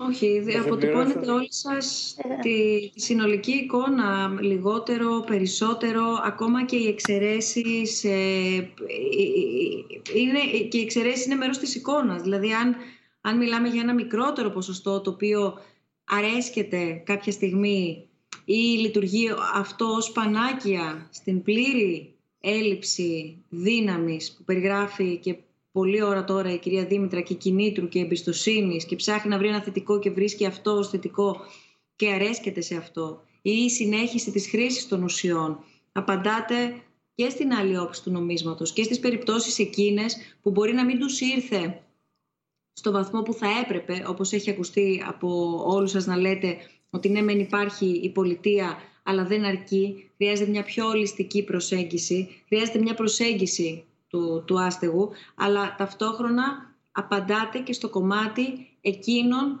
που δεν είχαν τη δύναμη ή για κάποιο λόγο επέλεξαν να, να, να μείνουν παραπάνω. Έχει έρθει ούτως ή άλλως και ως ερώτημα και το, το, το ξεκαθαρίζεται και αυτό.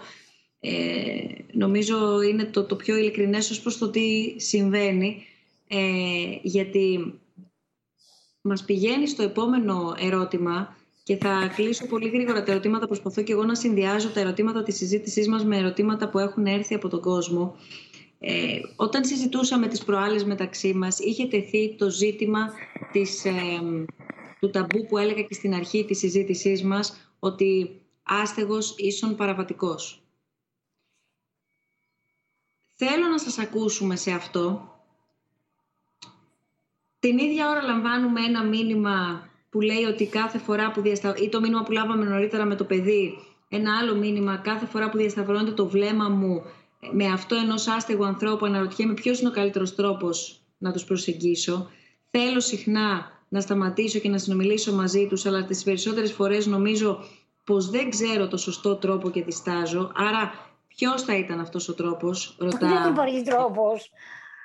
Άνοιξε την καρδιά σου, φίλε. Μια καλημέρα, μια καλημέρα με χαμόγελο, Άνοιξε την καρδιά σου και πήγαινε κοντά. Και απλώσε του το χέρι. Δεν υπάρχει τρόπος γι' αυτό. Πάρε δύο καφεδάκια και κάτσε μίλα του. Απλά πράγματα. Ε, δεν υπάρχει τρόπος. Τον τρόπο τον έχει ο ψυχίατρος. Τον τρόπο τον έχει η κοινωνική λειτουργός. Εγώ, ο καθημερινός άνθρωπος, δεν χρειάζομαι τρόπο. Δεν χρειάζομαι τρόπο για να αγκαλιάσω τον Δημήτρη. Για να αγκαλιάσω την κοπελιά, τη φίλη μου. στην, στο Σύνταγμα. Δεν χρειάζομαι τρόπο και δεν χρειάστηκα τρόπο.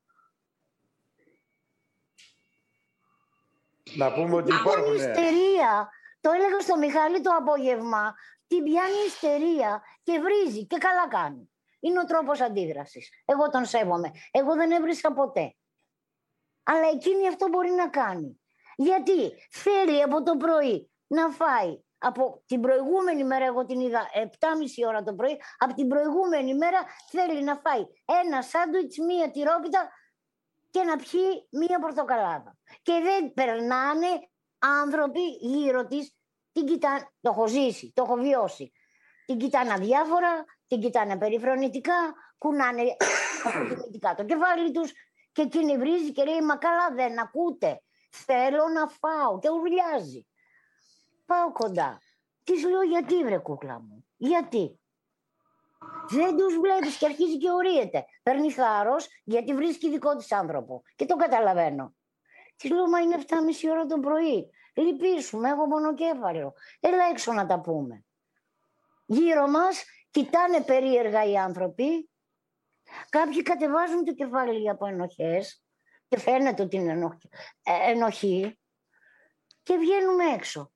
Της λέω λυπήσουμε, έχω... δεν είχα πονοκέφαλο, της είπα ψέματα. Υπάρχουν και τα κατά συνθήκη ψεύδι. Πήγαμε, κάτσαμε, έβαγε. Δεν συζητάω το πόσο αλλιώτικη ήταν. Δεν μπορώ να σας το περιγράψω γιατί δεν τη βλέπετε. Μετά από μισή ώρα. Να πούμε λίγο... Δηλαδή είναι φοβερό. Είναι φοβερό να φτιάχνουμε μια Αθήνα για τους ξένους, για τους τουρίστες, να βάζουμε τα φώτα μας, να βάζουμε τα λουλούδια μας και να ορίεται η άλλη γιατί θέλει να φάει. Γιατί θέλει να φάει.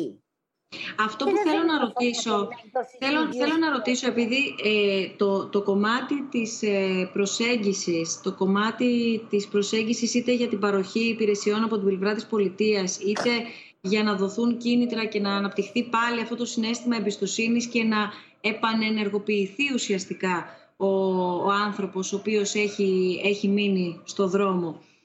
Όσο λείπει το εκμεταλλεύεται ο άλλος κόσμος. Θα το πω με το όνομά του, ο υπόκοσμος το εκμεταλλεύεται. Βέβαια, βέβαια. Εμένα, εμένα. Εμένα στο πάρκο που ήμουνα τρεις μήνες, εμένα. Με πλησίασαν να γίνω dealer ναρκωτικών. Όταν ύψωσα τη φωνή μου, σηκώθηκε ο λύκος όρθιος και πήγε να τον ξεσκίσει. Είχα το κίνητρό μου, είχα την ασφάλειά μου, τα ζώα μου. Εγώ πίστευα ότι πρέπει να ζήσω για εκείνα. Α, εκείνα πρόσφεραν ζωή σε μένα. Φυσικά και σε Άνσα, το πρώτο που γίνεται. Το πρώτο. Και παρακολουθούν. Σε πλησιάζει κανείς. Έχεις γνωστούς. Ποιος είσαι, τι είσαι.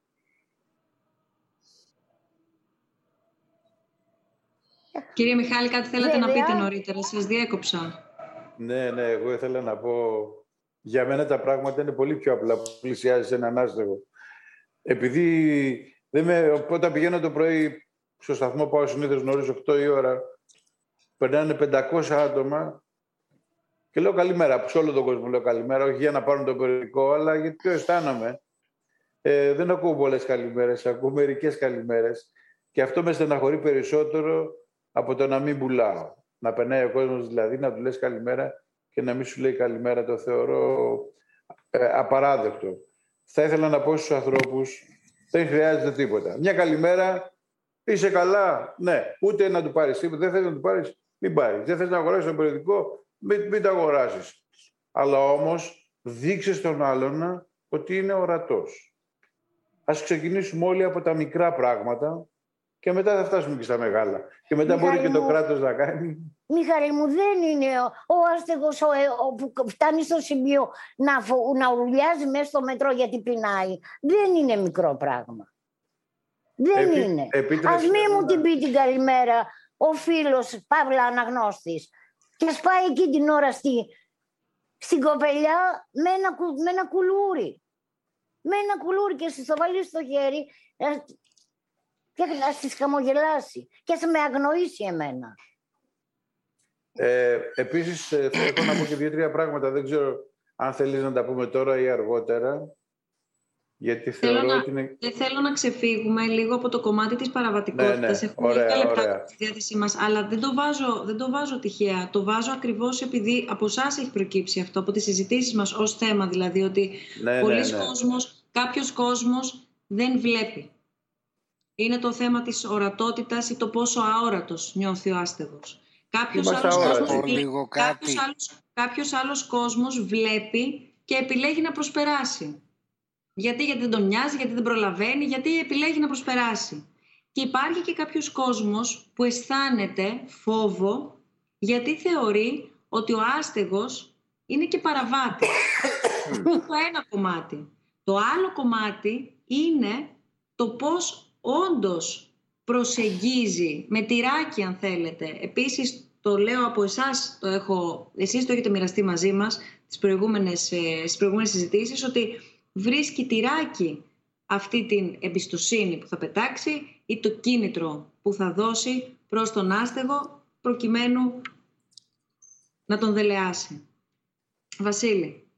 Να πω λίγο κάτι επάνω σε αυτό που Ναι. είπες για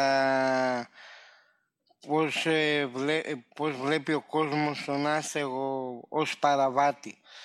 Γιατί πρέπει πάντα, ας πούμε, ο άστεγος να θεωρείται παραβάτης; Δηλαδή όλοι κάνουν παράβαση. Αν ας πούμε κάποιος έχασε το σπίτι του από κάποιο αλφαβήτα λόγο, είναι παραβάτης. Ή κάποιος έπεσε π.χ. στα ναρκωτικά ή τον πετάξαν έξω από το σπίτι του. Είναι παραβάτης. Δηλαδή, ο άστεγος που κάθεται σε μια γωνία, αντί να προτιμεί να κάτσει σε μια γωνία και να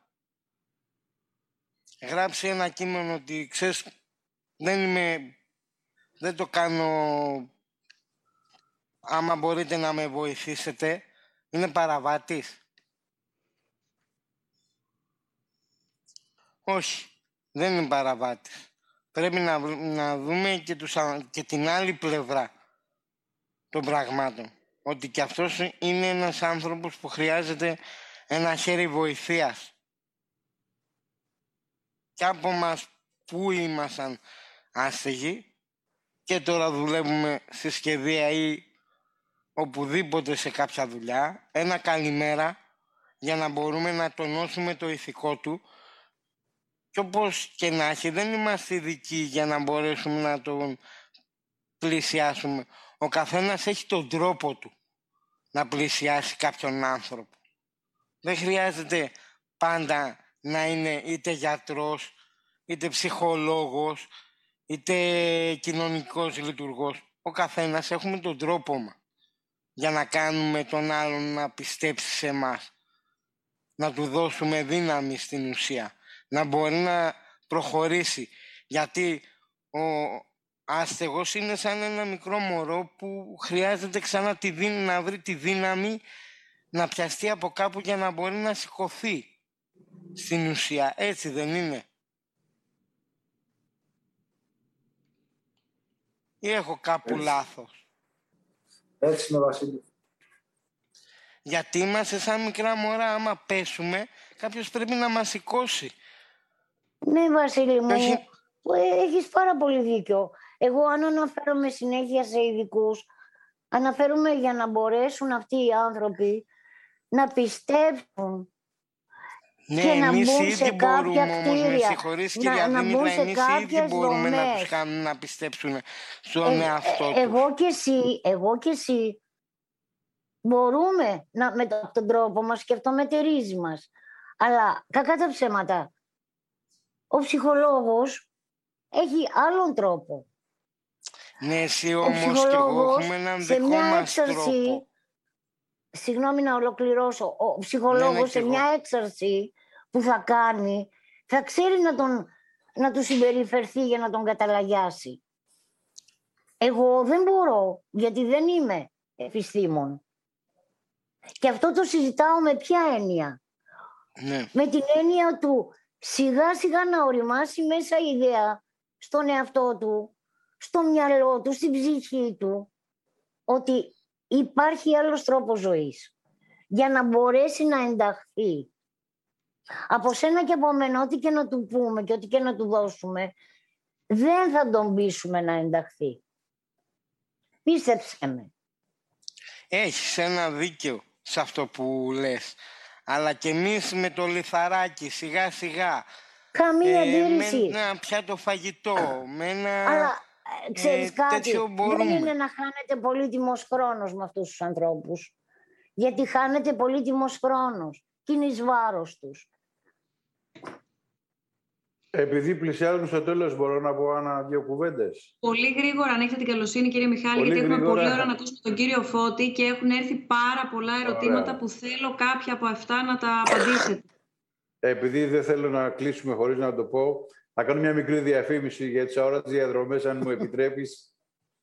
Ε, όλα αυτά που βλέπετε και όλα αυτά που ακούτε σήμερα, η σχεδία τα έχει κάνει ένα πρόγραμμα, έχει βγάλει τις αόρατες διαδρομές της σχεδίας μπορείτε να έρθετε να κάνετε τις αόρατες διαδρομές ε, κάθε Σάββατο 10 και μισή κατόπιν του συνανόησης πάντα με τη σχεδία, έτσι. Όπου είναι μια βόλτα, μια δύο ώρη βόλτα που μιλάμε για ξενώνες, συσίτια, κέντρα απεξάρτησης και για όλους τους οργανισμούς ε, που βοηθάμε τους ανθρώπους στον δρόμο. Εξακολουθούν να έρχονται σχολεία, κύριε Μιχάλη. Καλά, δεν μιλάω για την περίοδο τώρα του lockdown, αλλά πριν από την πανδημία πάρα πολλά σχολεία και εκείνο που μου κάνει εντύπωση και με ικανοποιεί, έρχονται σχολεία και ιδιωτικά και δημόσια, πολλά πανεπιστήμια, πολλοί άνθρωποι έρχονται γιατί θεωρώ ότι είναι μια πολύ σημαντική βόλτα. Σημαντικό να καταλάβετε ότι η βόλτα μας δεν είναι 20 χιλιόμετρα μακριά, είναι στο κέντρο. Μιλάμε για 500 μέτρα από την Ακρόπολη και 100 μέτρα καταλήγουμε, ξεκινάμε 500 μέτρα από την Ακρόπολη και καταλήγουμε 100 μέτρα κάτω από την Ομόνια είναι μια υπέροχη βόλτα. Σας υπόσχομαι ότι θα μείνετε ικανοποιημένοι και θα δείτε με τα μάτια σας όλα αυτά που συζητάμε σήμερα με τους συνάδελφούς μου. Άννα μου. Κάθε, ναι. Κάθε Σάββατο 10 και μισή ή αν είστε παραπάνω από πέντε άτομα, ό,τι ώρα θέλετε, ό,τι και τη μέρα θέλετε. Άννα μου, πριν περάσει το φώτι, θα σου πω το εξής. Διάβασα, στο έχουν στείλει, ότι στην Αθήνα η άστεγη αυτή τη στιγμή είναι 8.400. Ψάξτε να το βρεις, σε παρακαλώ. Έτσι, είναι για να το βγάλουμε είναι... στον αέρα. Είναι ένα ερώτημα το οποίο το έχουμε καταγράψει και λέει μάλιστα ότι εξαφανίστηκαν αρκετοί εξ αυτών κατά την περίοδο του lockdown. Αυτό χρειάζεται διασταύρωση με τις επίσημες αρχές και με δεδομένο δυστυχώς το ότι δεν υπάρχει το ενιαίο σύστημα καταγραφής, αυτό που είπαμε στην αρχή. Αυτό είναι το θέμα. Ότι εδώ ναι. πέρα για ακόμα μία φορά μιλάμε για νούμερα τα οποία αντιπροσωπεύουν ανθρώπους. Γιατί πολλές φορές ξεχνάμε ότι πίσω από τα νούμερα είναι άνθρωποι. Αλλά εδώ πέρα είναι δύσκολη η διασταύρωση των ανθρώπων. Το έχουμε κρατήσει mm-hmm. παρόλα αυτά αυτό το ερώτημα, κυρία Δήμητρα. Και ευχαριστώ πολύ. Θέλω να πάμε σε ένα ερώτημα, για να μην λέμε μόνο τα, τα θετικά. Ε, ε, ε βλέπουμε να εναλλάσσονται τα ερωτήματα και προσπαθούμε να τα κατηγοριοποιούμε Θέλω να πάμε σε ένα ερώτημα το οποίο είναι προς εσάς και εγώ από την δική μου πλευρά θα, θα απαντήσω στο, στο γιατί εμείς καλέσαμε εσάς ε, σήμερα. Μια ερώτηση λέει που δεν αφορά τους ανθρώπους που θα μιλήσουν, αλλά τους διοργανωτές. δεν ξέρω αν μπορούμε να τη δούμε την ερώτηση, παρακαλώ. Μας έχει έρθει από, με το που ξεκινήσαμε. Θα βοηθηθούν οι άνθρωποι αυτοί με κάποιον τρόπο μιλώντας; Τι θα κερδίσουν από όλο αυτό, οικονομικά, κοινωνικά, ωφέλη; Εννοώ. Είναι αυτό το ερώτημα, Παύλα, τοποθέτηση. Ε, γελάτε κύριε Αδαμόπουλε, κύριε Σαμόλη, ε, Νίκο. μόνο. Δεν ξέρω ποιος θέλετε. Αν θέλετε, εγώ μπορώ να απαντήσω, μιας και λέει ο, ο φίλος ή φίλη, δεν ξέρω, ότι δεν αφορά εσάς αυτό το ερώτημα, αλλά στους διαλόγους όλα αφορούν όλους. Οπότε απαντήστε εσείς, αν θέλετε, για να τοποθετηθώ και εγώ. Μα... Δεν, είναι άξιο, δεν είναι άξιο λόγο απάντηση αυτό τώρα. Εγώ, εγώ δεν μπορώ να απαντήσω σε αυτή την ερώτηση τώρα.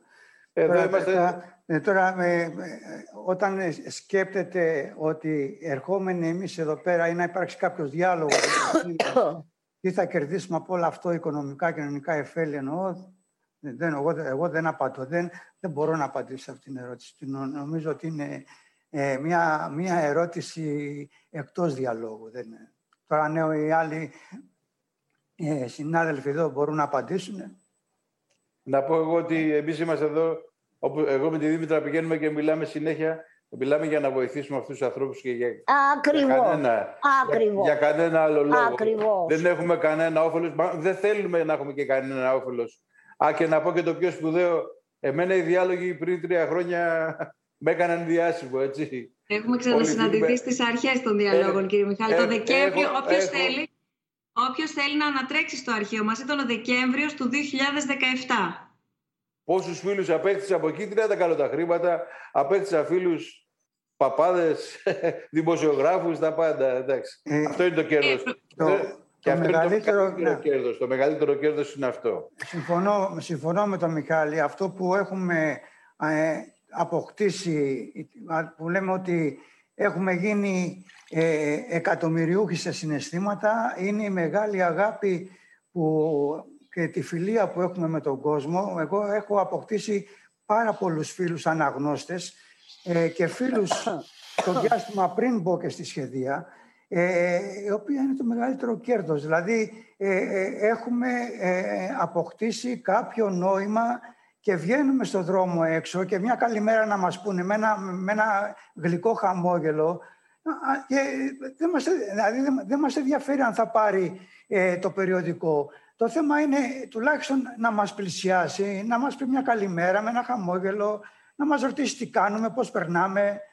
Ε, εγώ πάλι θέλω να, να πω κάτι το οποίο να μην το ξεχάσω, ότι ένα, ε, ένα ευχαριστώ στη, στη Γενική Γρα- Γραμματεία ε, Κοινωνικής Αλληλεγγύης, διότι μετά από τρεις μήνες στα παγκάκια και 30, και 30 μήνες σε ένα εργοστάσιο, ε, βρέθηκα, αυτή, ε, βρέθηκα αυτή τη στιγμή να μένω σε κάποιο σπίτι ε, το οποίο ε, μου, πα- μου παρέχει ε, ε, μια επιδότηση ενοικίου 180 ευρώ. Εγώ επιβαρύνομαι τα υπόλοιπα 60 ευρώ διότι το ενίκιο είναι ε, 240 ευρώ. Μου, ε, μου, μου επιδοτούν 40 ευρώ το μήνα ε, σε ρεύμα, ε, οικιακές ε, συσκευές δωρεάν. Αυτό είναι ένα πρόγραμμα σπίτι και εργασία, το οποίο ανήκει στο, ε, στο, στο Υπουργείο Εργασίας και στο, Γενι- στη Γενική Γραμματέα στη, ε, Κοινωνικής Αλληλεγγύης. Και, και αυτό ε, με βοήθησε μια κυρία την οποία την γνώρισα και έχει γίνει αναγνώστρια στη σχεδία ε, ε, η οποία με βοήθησε και με, με σύστησε και έτσι μπόρεσα μετά από τόσο διάστημα να μπορέσω να έχω τώρα ένα, ένα, ένα σπίτι, να, να μπορώ κι εγώ να, να ζω σαν, ε, σαν άνθρωπος με, ό- όπως είπε και η κυρία η Δήμητρα προηγουμένως, ότι να έχουμε το πάνω απ' όλα μια, τη ζεστασιά του σπιτιού και, τη, και, τα, και ένα μπάνιο, να μπορούμε να κάνουμε ένα μπάνιο. Να σου Κοιτάξτε πω, να δείτε. Θέλω με να όλα- με όλα απαντήσω. αυτά- Ναι, ναι. με- Άννα, με- με Μην όλα. μην ναι. κλείσεις. Θέλω να απαντήσω σε αυτό. Όχι, όχι, δεν που κλείνω. Ναι, ρώτησες. ελάτε, σας ακούω. Α. Και ο Νίκος θέλει, ελάτε. Το οικονομικά και κοινωνικά ωφέλη που ρώτησε ο αγαπητός ή η αγαπητή. Ε, θα του απαντήσω το εξής. Το Ίδρυμα Σταύρος Νιάρχος, στα μάτια τα δικά μου, είναι ένα ήρεμο τάνκερ. Ένα τάνκερ που πολύ σοβαρά, πολύ σεμνά για το κύρος του και για τη βαρύτητά του λειτουργεί και κάνει πράγματα που δεν βγαίνουν προς τα έξω. Πιστεύω ότι οι διάλογοι αυτό το θέμα δεν το επέλεξαν τυχαία. Η γνώμη μου μπορεί να μην είναι έτσι. Εγώ όμως τι οραματίζομαι και πιστεύω ότι μέσα από αυτήν τη συζήτηση των διαλόγων θα βγουν πράγματα για αυτούς τους ανθρώπους. Πράγματα που όπως πάντα βέβαια τις ευάλωτες ομάδες τις στηρίζει το Ίδρυμα. Γιατί δεν είμαστε οι μοναδικοί που στηρίζει. Αυτό μπορώ να απαντήσω στη φίλη, στον φίλο. Εμένα δεν με ενδιαφέρει να πάρω κάτι αυτή τη στιγμή. Αλλά με ενδιαφέρει αυτό που θα γίνει, γιατί το νιώθω ότι κάτι θα γίνει. Δεν είναι τυχαίο. Εγώ πριν δώσω το λόγο στον Νίκο, να πω πρώτα απ' όλα ότι πρώτη φορά μιλάμε και μεταξύ μας για το Ίδρυμα Σταύρος Νιάρχος. Δηλαδή σε καμία από τις προηγούμενες συζητήσεις μας, πείτε το, δεν έχουμε κάνει συζήτηση πέραν του θέματός μας. Αυτό τι σημαίνει; Γιατί ταυτίζομαι πολύ προσωπικά, κυρία Δαμό, που λέμε το ότι το συγκεκριμένο ερώτημα δεν είναι άξιο απάντησης. Αλλά αυτό είναι η δημοκρατία, να μπορεί ακόμα και τέτοιες τοποθετήσεις προκειμένου να ξεφύγουν και να πάνε προς τελείως λάθος κατεύθυνση. Τα ξέρουμε τα άκρα και τα βλέπουμε πώς αναπτύσσονται. Να ανοίγουμε συζητήσεις και να απαντάμε ακόμα και σε αυτά τα οποία δεν είναι άξια λόγου, απάντησης και να μην τα προσπερνάμε. Εδώ λοιπόν εγώ το μόνο που θέλω να απαντήσω εν συντομία, είπα συμφωνώ απόλυτα μαζί σας, απόλυτα συμφωνώ, αλλά έρχονται οι διάλογοι και υπερβαίνουν. Και ακόμα και σε τέτοια μη αξιόλογα, ο Νίκος με καταλαβαίνει πολύ καλά και χαμογελάει, ακόμα και σε τέτοια άτοπα, ε, άτοπες τοποθετήσεις πολλές φορές, είναι πολύ καλύτερο για όλους μας και πιο υγιές να γίνεται ένας διάλογος παρά να χαρακτηρίζουμε ο ένας τον άλλον. Αυτό λοιπόν που εγώ θέλω να πω είναι ότι ανεξαρτήτως του τι κάνει το Ίδρυμα Σταύρος Νιάρος και μιας και το αναφέρατε κυρία Δήμητρα, έχει έρθει και ένα ερώτημα το οποίο δεν θα προλαβαίναμε αλλά επειδή το αναφέρατε θα το δούμε σε πολυ λίγο. Ε, το τι κάνει το Ίδρυμα Σταύρος Γιάρχος με τις δράσεις του, το τι κάνει το IMED δημοσιογραφικά με τις δικές του δράσεις, γιατί εδώ πέρα έχουμε τη σχεδία που είναι ένα περιοδικό, έχει δηλαδή δημοσιογραφικό περιεχόμενο, αλλά είναι μια πρωτοβουλία που έχει ένα πολύ έντονο κοινωνικό πρόσημο. Άρα το τι κάνει ο ένας οργανισμός, τι κάνει ο άλλος οργανισμός δεν τις παρούσεις. Αγαπητέ ή αγαπητή. Ευχαριστούμε πάρα πολύ πρώτα απ' όλα που μάλλον διαφωνείς πάρα πολύ μαζί μας. Χαιρόμαστε που σε έχουμε σε αυτή τη συζήτηση και μας παρακολουθείς. Ευχαριστούμε πάρα πολύ για το μήνυμα, γιατί μας κάνεις να εξηγήσουμε καλύτερα όπου χρειάζεται, ευτυχώς όχι τόσο πολύ, ε, το τι ακριβώς κάνουμε. Αυτό που κάνουν οι διάλογοι λοιπόν, αν τυχόν δεν μας γνωρίζετε, εδώ και πάνω από 3,5 χρόνια να ανοίγουν συζητήσεις και να, καλούν, να προσκαλούν τους ανθρώπους που ξέρουν να μιλήσουν για το θέμα. Ξεκινώντας λοιπόν μια συζήτηση για την αστεγία, επιλέξαμε να μην καλέσουμε ειδικούς, αλλά να καλέσουμε τους ανθρώπους που από πρώτο χέρι ξέρουν για την αστεγία, για να μιλήσουν σε όλους εμάς που μάλλον δεν ξέρουμε τόσο πολλά για την αστεγία.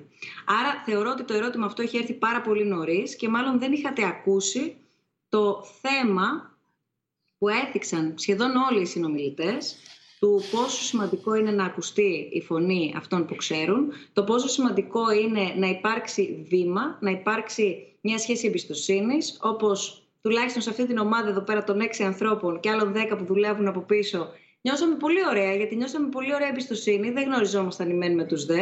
Και τουλάχιστον εμείς, οι δέκα, μάθαμε πάρα πολλά από τους πέντε ανθρώπους που δουλεύουν μαζί αυτόν τον ένα μήνα. Φαντάζομαι ότι μετά από αυτό το ερώτημα έχει απαντηθεί ήδη το ερώτημά σας. Έχει απαντηθεί ήδη και είναι περιττό το να πω ε, ότι όπως οι διάλογοι είναι ελεύθεροι προς το κοινό, ακόμα και όταν γίνονται φυσική παρουσία δεν υπάρχει κάποιο εισιτήριο, δεν υπάρχει κάτι πιο αντίτιμο, δεν υπάρχει κάποιο κριτήριο για να έρθει κάποιος, δεν υπάρχει κανένα κριτήριο για να μιλήσει κάποιος. Αντίστοιχα λοιπόν, και εδώ δεν υπάρχει κάποιο κριτήριο για το ποιος θα μιλήσει, αν θα υποθεί κάτι καλό, αν θα υποθεί κάτι καλύτερο, αν θα υποθεί κάτι κακό ή κάτι όπως θα ξανασυμφωνήσω για τρίτη φορά με τον κύριο Αδαμόπουλο, που δεν χρήζει ε, της προσοχής μας. Τα βάζουμε όλα στο τραπέζι, γιατί πρέπει να τα βάλουμε όλα στο τραπέζι. Γιατί μάθαμε πολύ εύκολα να βγάζουμε από το τραπέζι και στο τέλος έμειναν, θα το ξαναπώ, τα άκρα. Όταν μένουν τα άκρα, λοιπόν, τα κενά είναι τεράστια. Και εκεί γίνονται επικίνδυνα πράγματα για όλους μας. Αυτό λοιπόν που θέλω να πω είναι ότι όπως η διάλογη είναι πάντα προσβάσιμη ελεύθερα από όλους, είτε είστε εκεί, είτε είστε εδώ, είτε είστε μπροστά από την κάμερα ενός υπολογιστή, είτε είστε όταν είμαστε φυσική παρουσία με ένα μικρόφωνο στο χέρι, όλοι έχετε δικαίωμα λόγου. Γι' αυτό και δείξαμε το ερώτημά σας και θα δείξουμε και το, ακόμα, το επόμενο, το οποίο είναι ακόμα πιο προχωρημένο.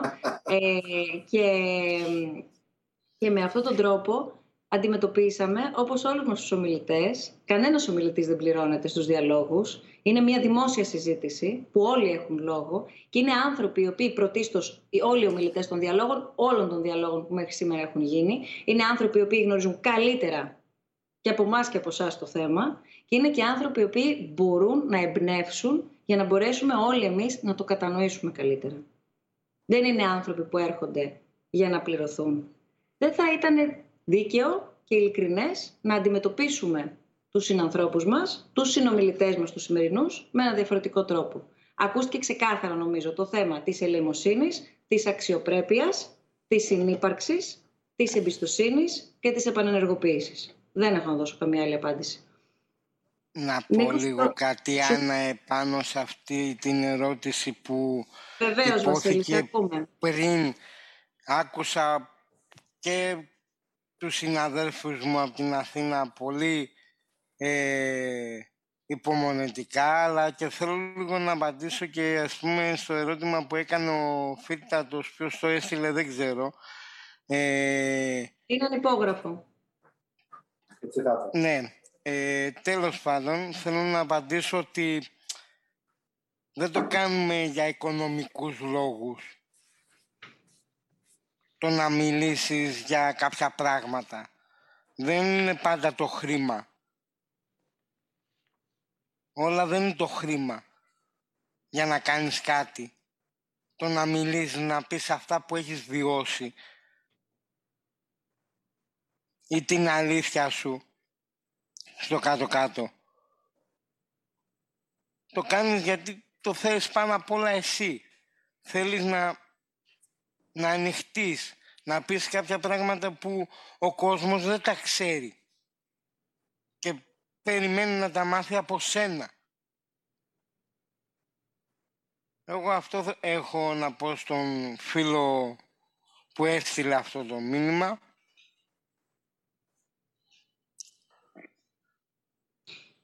Ευχαριστώ πολύ για τον πολύτιμο χρόνο σας. Εμείς ευχαριστούμε πάρα πολύ, Βασίλη, γιατί εκφράζεις και, ε, και το, το έναυσμα της πρόσκλησης από την πλευρά των, των διαλόγων. Το, το τι έχετε να πείτε και πόσοι πρέπει να ακούσουμε. Νίκο, σου έχω στερήσει το λόγο. Αν θέλεις να απαντήσεις εσύ στο επόμενο ερώτημα, παρακαλώ, μπορούμε να το δούμε από την αρχή. Πώς αισθάνεστε Πώς αισθάνεστε που ως άστεγοι φιλοξενείστε και συζητάτε περί αστεγίας σε ένα ίδρυμα δισεκατομμυρίων, το οποίο είναι εγγενές αποτέλεσμα του καπιταλιστικού συστήματος που υπερσυσσωρεύει χρήμα για αυτούς εις βάρος σας.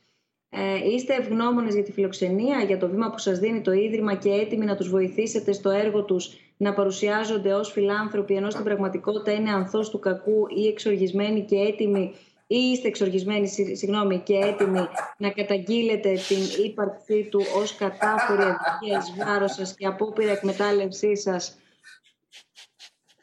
για αντιπερισπασμό. Ε, εμείς, εμείς, τα δείχνουμε όλα. Τα, αυτό είναι, τα δείχνουμε όλα, όλα τα μηνύματα που παίρνουμε. Δεν κόβουμε κανένα. Δεν υπάρχει λογοκρισία στους διαλόγους. Αυτό, ξέρετε, πολλές φορές δεν, δεν, είναι, δεν το αντέχουμε πολύ εύκολα.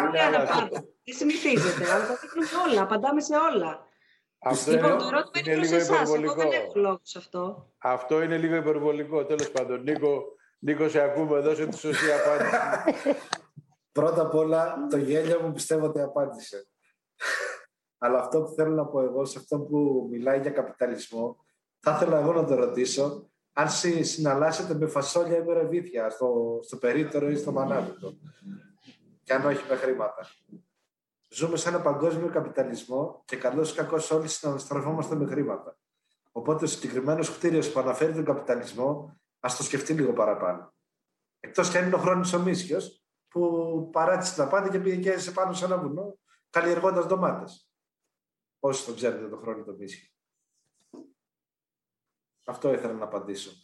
Και κάτι άλλο που ήθελα να πω, ε, να πάρω έτσι δύο λεφτά, είναι ότι είδα πριν λίγο ένα μήνυμα από μια 19χρονη και χάρηκα πάρα πολύ. Χάρηκα πραγματικά μέσα από την καρδιά μου που μια νέα κοπέλα 19 χρονών ενδιαφέρεται για την αστεγία. Και σε συμπλήρωμα αυτού θέλω να πω στην ερώτηση που έλεγε για το γονιό, τι να πρέπει να πει στο παιδί του, να πει την αλήθεια, τίποτα άλλο. Να πει ναι, αυτός ο άνθρωπος χθες προχθές είχε σπίτι, του το πήρε τράπεζα, ήταν αλκοολικός, ήταν κλέφτης, μετάνιωσε, δεν ξέρω κι εγώ τι έχει γίνει. Αλλά αυτή τη στιγμή, την πραγματικότητα να πει, ότι αυτός ο άνθρωπος δεν έχει ένα σπίτι να κοιμηθεί. Τελεία και πάντα. Επιπρόσθετα, επειδή τη χάρη να περνάει τώρα από μπροστά μας το, το μήνυμα, θέλω να πω ότι έχουμε λάβει μήνυμα και από τον κύριο Στέλιο Καλαϊτζή, ο οποίος δηλώνει πρώην άστεγος. Εδώ βλέπουμε ένα δεύτερο μήνυμα το οποίο έχει στείλει. Κάντε μια αναφορά για το ψέμα των δομών για άστεγους. Κύριε Καλαϊτζή, αναφερθήκαμε εκτενώς στο θέμα των δομών και στα καλά και στα κακά και στα εντελώς καλά και στα εντελώς κακά. Ακούστηκε δηλαδή νομίζω όλη η γκάμα των τοποθετήσεων ε, γύρω από τις υποδομές και τις δομές, αν είναι δηλαδή επαρκείς, αν είναι ανεπαρκείς, αν υπάρχουν, αν δεν υπάρχουν, για την ποιότητα ε, που έχουν. Οπότε έχουν τοποθετηθεί όλοι οι συνομιλητές ε, εκτενώς. Σας ευχαριστούμε πάρα πολύ για το μήνυμά σας και για το ότι επικοινωνήσατε. Πραγματικά ευχαριστούμε πολύ. Θέλω να δούμε δύο ακόμα ερωτήματα. Πρέπει δυστυχώς να ολοκληρώσουμε την, ε, τη συζήτησή μας. Ένα ακόμα ερώτημα. Χαίρομαι ειλικρινά που δίνετε βήμα σε άτομα που έχουν ζήσει την αστεγία και χάρη στη βοήθεια κάποιων ανθρώπων ξαναβρήκαν νόημα στη ζωή τους. Όλοι οι πολιτές που έχω συναντήσει, εδώ προφανώς αναφέρεται φαντάζομαι στους πολιτές της σχεδίας, είναι ευγενέστατοι, γεμάτοι φως, συνεχίζεται το, το μήνυμα. Ιδιαίτερη αδυναμία όμως στην κυρία... Α, κυρία Δήμητρα, αχ κυρία Δήμητρα, τι πλάσμα το είστε. Έχω να σας δω 1,5 χρόνο από όταν έφυγα στο εξωτερικό. Έφυγε στο εξωτερικό. Όχι, δεν είναι θαυμαστής. Δεν είναι θαυμαστής. Πω, πω, ξέρω ποια κοπέλα είναι, γλυκιά μου, γλυκιά μου, πότε θα έρθεις ξανά στην Ελλάδα. Μου έχεις λείψει και εμένα. Και εμένα μου έχεις λείψει. Θα ξανανταμώσουμε, λέει το μήνυμα, να είστε όλοι δυνατοί και εμείς πάνω απ' όλα άνθρωποι. Όσο υπάρχουν άνθρωποι, με όλη τη σημασία της λέξης, υπάρχει ελπίδα στον κόσμο λέει το, το μήνυμα. Αναφέρθηκε νωρίτερα, νομίζω, ή από τον κύριο Δωμόπουλο ή από τον κύριο Σιμόλη, ότι στον άνθρωπο είναι η ελπίδα και από εκεί τι χρειάζεται και ο άνθρωπος. Αυτό εγώ έχω καταλάβει από όλους σήμερα ό,τι έχετε πει, ότι ο άνθρωπος είναι εκείνος που θα δώσει ελπίδα στον άνθρωπο. Αντίστοιχα και μετά περνάμε βέβαια και σε όλη την υπόλοιπη κλιμάκωση. Τίποτα δεν αρκεί μόνο του, αλλά όλα από εκεί ξεκινούν. Δεν φτάνει ένα άδειο κρεβάτι και δεν φτάνει ένα γεμάτο πιάτο φαγητό. Τελευταίο ερώτημα, αν μπορούμε να περάσουμε, αυτό ήταν σχόλιο και οι χαιρετισμοί στην κυρία Δήμητρα, δεν ήταν ερώτημα. Πάμε να περάσουμε και στο τελευταίο μας ερώτημα για σήμερα. Είναι, αν θέλετε έτσι, ένα κλείσιμο ε, της σημερινής μας συζήτησης ε, προς τον καθένα, σύντομα, πολύ σύντομα, να μας απαντήσετε τι σημαίνει πλέον ο όρος σπίτι για εσάς είναι η Δήμητρα Νίκος, στην οποία αναφέρθηκες. Ναι, ναι, ναι. Μετά την εμπειρία της αστεγίας, πώς εκλαμβάνετε τη θαλπορή. Η Δήμητρα, 19 ετών, μας στέλνει το μήνυμα. Νίκο, μιας και το είχες επισημάνει και το σχολίασες πριν, αν θες να ξεκινήσουμε από εσένα. Ε, ένα πράγμα θα πω μόνο. Όταν μπήκα στο διαμέρισμα που ανέφερα πριν, που μου παραχώρησε η συγκεκριμένη κυρία, ε, την πρώτη μέρα έπαιζα με το διακόπτη του ρεύματος, του, φω, του φωτός. Σαν παιδάκι. Το άνοιγα το το άνοιγα το το άνοιγα το μέχρι να ξανασυνειδητοποιήσω ότι είμαι σε ένα χώρο ασφαλής, γιατί αυτό ήταν το μεγαλύτερο μου πρόβλημα εμένα, λόγω του προβλήματός μου. Ε, για ένα χρόνο περίπου έβλεπα εφιάλτες. Ξύπναγα τρομαγμένος μες στον ύπνο μου ότι κάποιος έχει μπει μέσα, με κλέβει, θα μου σκοτώσει, δεν ξέρω κι εγώ τι άλλο μπορεί να συμβεί, γιατί τα έχω ζήσει όλα αυτά, δεν τα λέω τυχαία. Και από απόπειρα να με σκοτώσουν έχω γλιτώσει και με έχουν κλέψει αρκετές φορές όσο ήμουν στον δρόμο και να με βιάσουν προσπαθήσανε. Και αυτό το, το λέω σαν συμπλήρωμα ενός άλλου ερωτήματος που λέει αν είχατε ποτέ. Η βία, αν είχατε. Βία, σεξουαλικά ή οτιδήποτε άλλο. Ναι, συμβαίνουν όλα αυτά στον δρόμο. Συμβαίνουν πραγματικά όλα αυτά στον δρόμο. Οπότε το πώς νιώθω σήμερα τι θα γιατί πλέον ε, έτσι για να χαρεί λίγο και ο κόσμος, Είμαι δύο χρόνια καθαρός από το αλκοόλ περίπου. Ε, ενάμιση για να μην τα παραλέω. Χάρη σε ένα πρόγραμμα που παρακολουθώ. Ε, πλέον έχω φύγει από τη σχεδία. Από τον Αύγουστο θα ξεκινήσω σε μια κανονική δουλειά. Και η θαλπορή μεγάλη για μένα είναι ότι έχω γυρίσει στο σπίτι με τους γονείς μου για όσο καιρό χρειαστεί. Που ήταν το μεγαλύτερο δώρο που μου έκανε η σχεδία για μένα. Χάρη σε ένα κείμενο που είχα γράψει, ξαναήρθα σε επαφή με τους γονείς μου και πλέον είμαστε όλοι μαζί μας στο σπίτι και η ζωή κυλάει αρμονικά. Αυτό δεν θέλω να πω κάτι άλλο. Ευχαριστώ. Περιμένουμε και το βιβλίο σου. Αυτό δεν το είπες. Ε, μην κάνω διαφήμιση. Δεν το, δεν το έχω γράψει Για να σου θυμίσω εγώ τι περιμένουμε. θα γίνει, θα γίνει και αυτό. Βασίλη. Ε. Εγώ επάνω σε αυτό το ερώτημα που, έφυλε, που έστειλε η φίλη Δήμητρα, η 19χρονη, τι έχω να πω. Ε, πολλές φορές ε, έρχονται στιγμές, ρε παιδί μου, που μπορεί ανθρώποι είμαστε, που να χρειαζόμαστε λίγο περισσότερο δίνα για το σπίτι, λίγο περισσότερο πιο πολύ θέληση, γιατί εγώ είχα νοικιάσει ένα σπίτι που ήταν μέσα στην υγρασία, στην ουσία. Αυτό το σπίτι. Και έτσι έφυγα από εκεί και μένω πια πλέον με την πεθερά μου πάλι. Όλοι μαζί. Αλλά... Εντάξει. Αυτό θέλω να πω και να κλείσω. Κύριε Μιχάλη. Ε, να απαντήσω σε αυτή την ερώτηση για το σπίτι. Με μια... Γιατί αυτή την ερώτηση την κάνουμε πάντα σε ερώτες διαδρομές και στα παιδιά που έρχονται από τα σχολεία άκουσα την ωραιότερη απάντηση, θα απαντήσω με αυτό που άκουσα, από ένα κοριτσάκι της τρίτης λυκείου. Το σπίτι είναι οι μυρωδιές της μητέρας μου όταν μαγειρεύει. Αυτό είναι κάτι που με συγκίνησε και εμένα, γιατί, εντάξει, για μένα αυτό είναι το σπίτι, δεν είναι τέσσερις τύχοι. Είναι η αγάπη, η θαλπορή που αισθάνεται ένας άνθρωπος μέσα στο σπίτι του. Τι ωραία απάντηση από ένα κοριτσάκι τρίτης λυκείου, ότι οι μυρωδιές της μητέρας μου όταν μαγειρεύει. Δηλαδή, ε, δεν θα μπορούσα να πω καμιά άλλη απάντηση. Δεν είναι τέσσερις στίχοι, έτσι. Τέσσερις στίχους έχω και τώρα. να πούμε τέσσερις στίχους έχω και τώρα. Αλλά δεν είναι σπίτι. Και εκείνο που θα κλείσω και κάτι θέλω να πω, κάτι πολύ σημαντικό, έτσι, γιατί ε, όταν έμεινα στον δρόμο, ανακάλυψα ότι στην προηγούμενη μου ζωή ήμουν ευτυχισμένος και δεν το ήξερα. Όταν έχασα τη δυνατότητα να πάω στο περίπτερο να πάρω τα τσιγάρα μου, γιατί καπνίζω κιόλας, να πάω να πιω ένα καφέ με ένα φίλο, να πάω να φάω ένα σουβλάκι, μια πίτσα, να πάω ένα σινεμά, ένα θέατρο. Όταν τα έμεινα στον δρόμο και τα έχασα όλα αυτά, ανακάλυψα αυτό, ότι ήμουν ευτυχισμένος και δεν το ήξερα.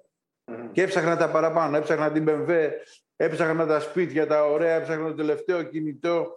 Έτσι κλείνω πάντα. Αυτά λέω και στα παιδιά.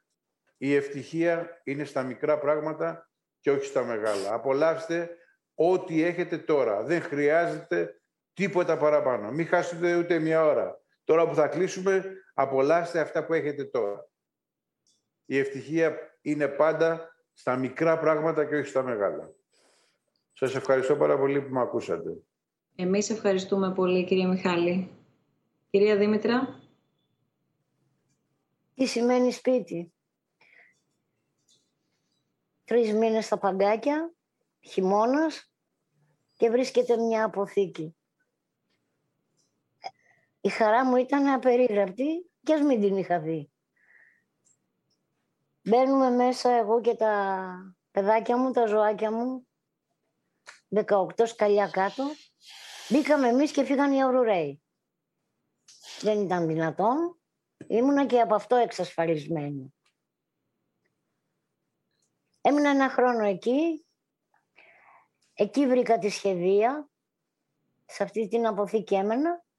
Μπαίνοντας στο περιοδικό, δούλεψα ένα χρόνο και μετά το χρόνο απέκτησα τη δική μου γκροσονιέρα.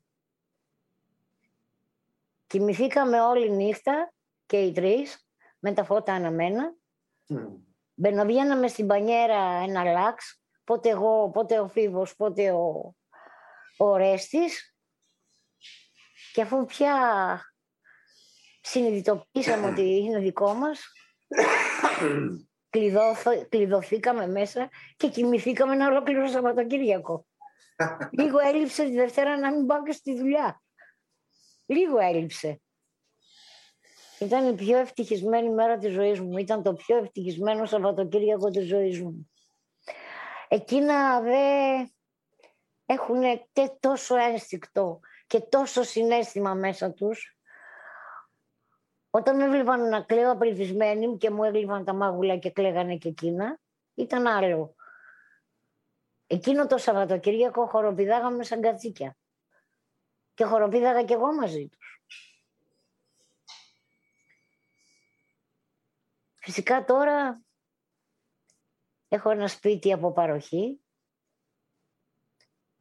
Μου το παρέχουν δύο φίλοι, οι οποίοι έκριναν ότι θέλουν να μπω εγώ μέσα. Είναι 63 τετραγωνικά. Στο δεύτερο όροφο. Έχει μπαλκόνια μπρος πίσω. Τι να πω. Τι να πω, όταν ήρθαν και μου το προτείνανε,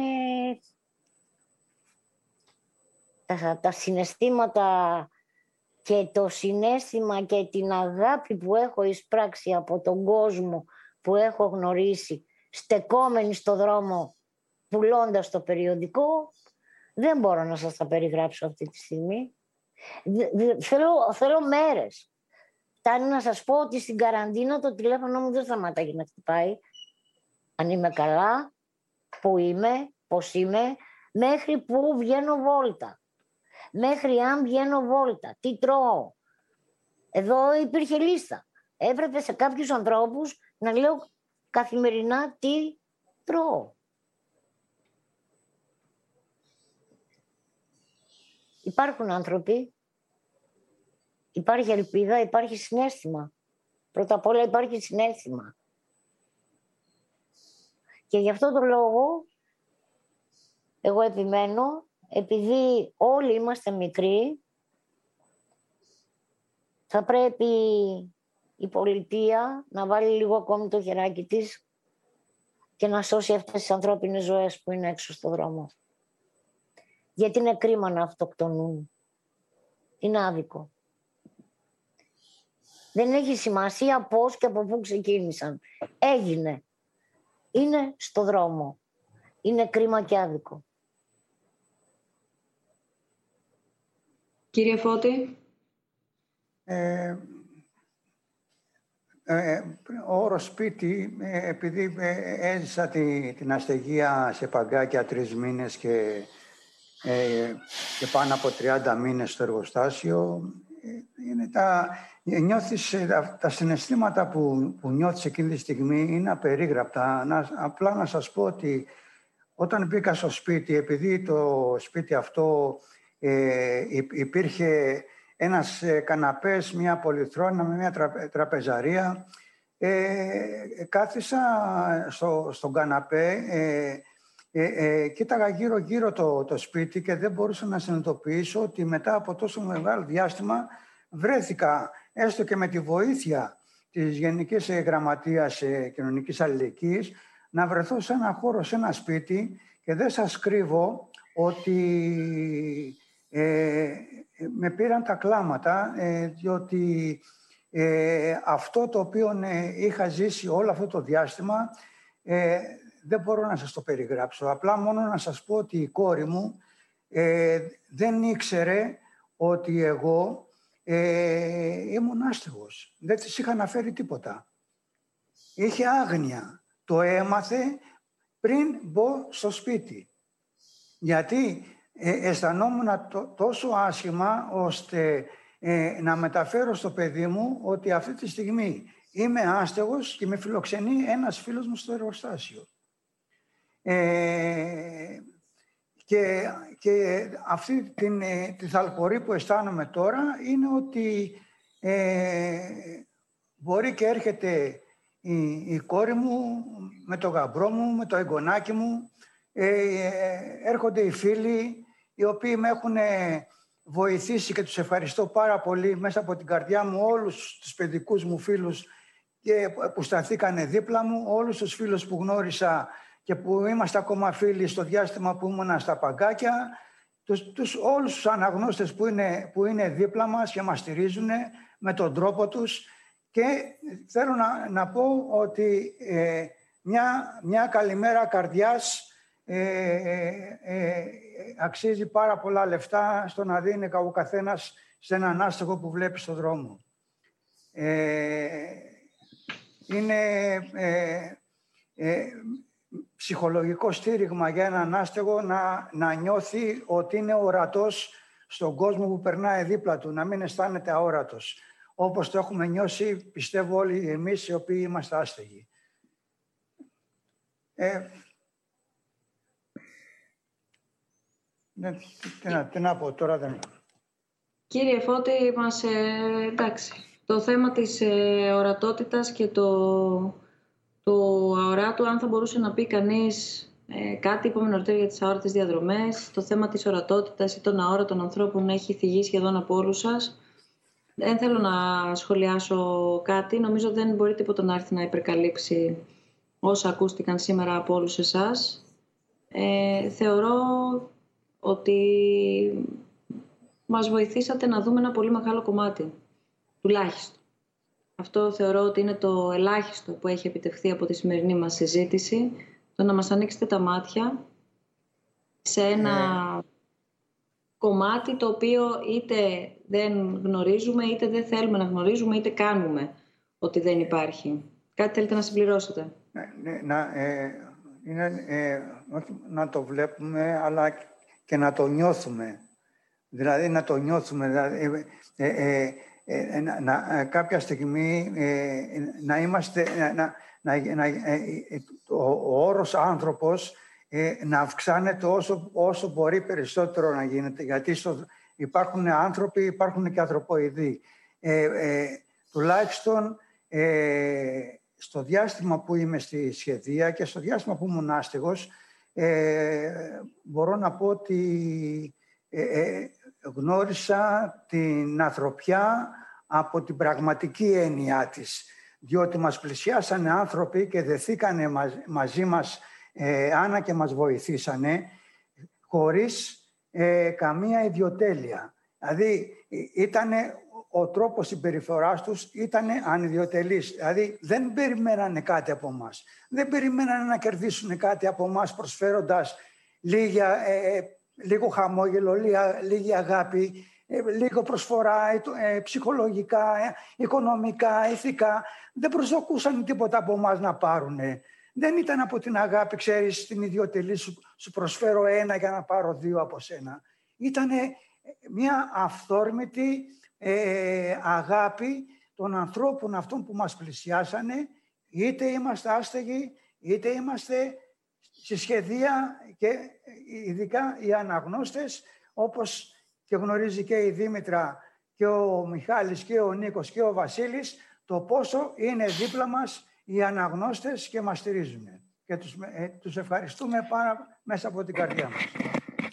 Και νομίζω ότι έχουμε λίγο κάτι πριν κλείσουμε. σήμερα μαζί μας, αν κρίνω από τα μηνύματα και από το πόσος κόσμος μας παρακολουθεί από τις 6.30 ε. που ξεκινήσαμε πριν από δύο ώρες. Ναι, Βασίλη, και να κλείσουμε.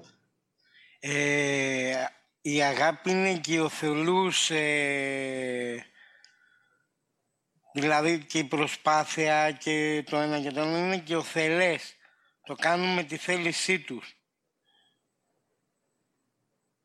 Οι άνθρωποι αυτοί που είτε παίρνουν το περιοδικό είτε δεν παίρνουν το περιοδικό. Και λένε ένα καλημέρα, ένα καλησπέρα ή που μπορεί να κάτσουν να, να συζητήσουν και πολλές φορές πιστεύω και τα παιδιά το έχουν ε, τους έχει συμβεί αυτό ναι. το πράγμα. Βασίλη, Βασίλη, η ναι. αγάπη δεν αγοράζεται, δεν πληρώνεται, μόνο τη νιώθεις και την προσφέρεις.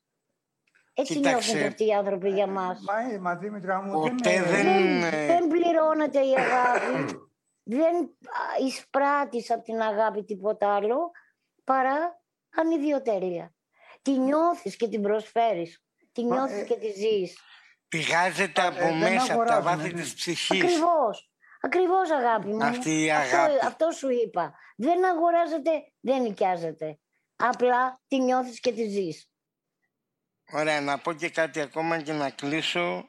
Να πεις. Για να μην, να μην ε, μακρηγορώ, ουδείς το λίθο βαλέτο. Εγώ έχω αυτό να πω.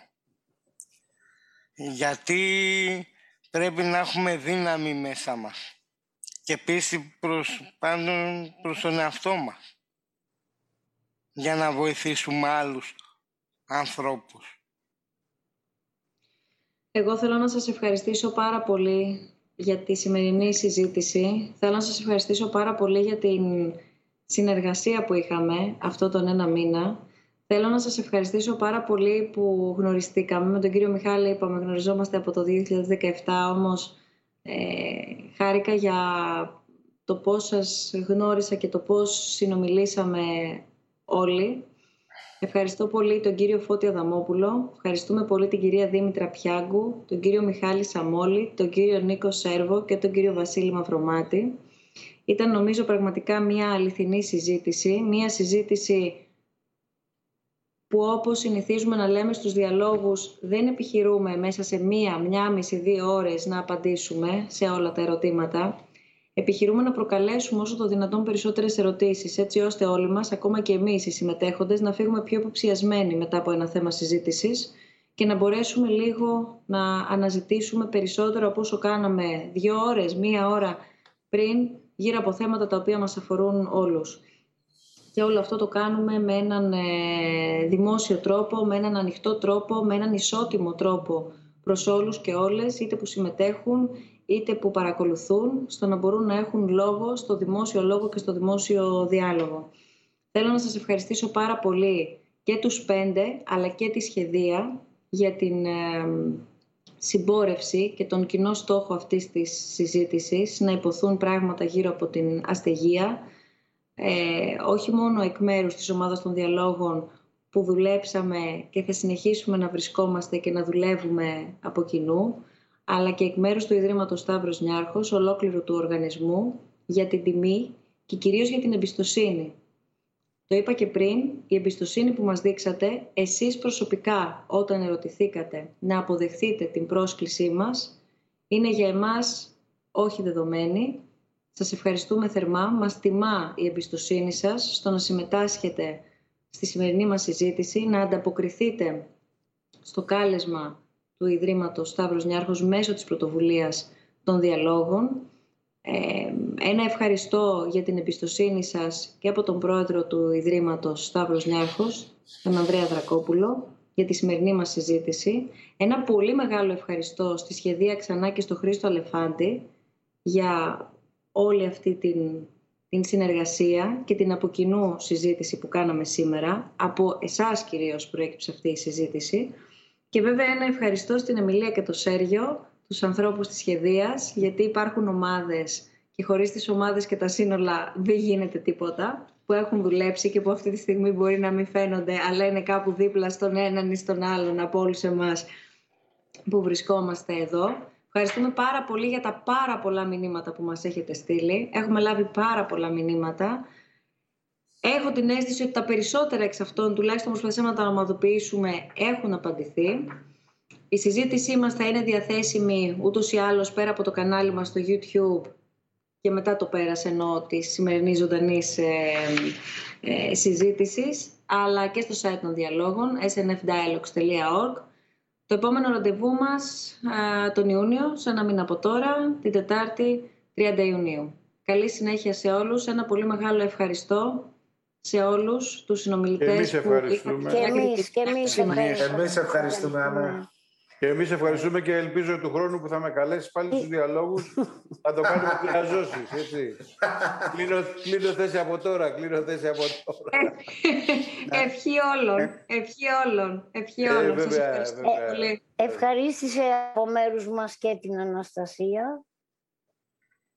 Βεβαίως, βεβαίως. Η ξεχάσαμε. Αναστασία Μουτζάκη, υπεύθυνη τον περιεχομένου Νίκο. των διαλόγων. Και τον Σας αόρατο Νίκο. Ναι, Τον ναι, ναι, αόρατο ναι. Νίκο από την Α, είπε θα Νιούμας, εμφανιστεί. την παραγωγή. Συγγνώμη, Ναι. Νίκος. Είπε θα εμφανιστεί για λίγο, είπε. Πούντος, Νίκο, πού είσαι; Ε, ε, έτσι λένε συνήθως, αλλά δεν Α, εμφανίζονται ναι. ποτέ, κύριε Μιχάλη, Αφού να είπε θα ξέρει. βγω λίγο στο τέλος, λέει να με δείτε. Ανά, να σε ρωτήσω κάτι τελευταίο. Βεβαίως.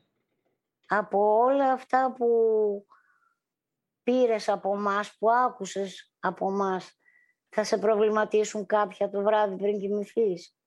Αυτό έθιξα, κυρία Δήμητρα, νωρίτερα. Ότι γεννήθηκαν πολλά περισσότερα ερωτήματα. Όχι, εγώ θέλω να μου πεις αυτό που σε ρωτώ. Σε αυτό σας απαντώ. Ότι μου δημιουργήθηκαν πολλά περισσότερα ερωτήματα, τα οποία μπορεί να έχουν να κάνουν με την αστεγία αυτή καθεαυτή, με εμένα ως προς την αστεγία, με το από εδώ και πέρα. Για σένα ρωτάω, ναι. Σας ευχαριστούμε πάρα πολύ. Ευχαριστούμε πάρα πολύ όλους τους ανθρώπους της σχεδίας, όλους εσάς, όλους τους συνεργάτες, συναδέλφους για αυτή τη, τη, την σκληρή, άσχημη, αλλά νομίζω πολύ όμορφα παραγωγική συζήτηση. Ευχαριστώ πολύ. Να, είστε καλά και Καλό βράδυ. Καλό βράδυ.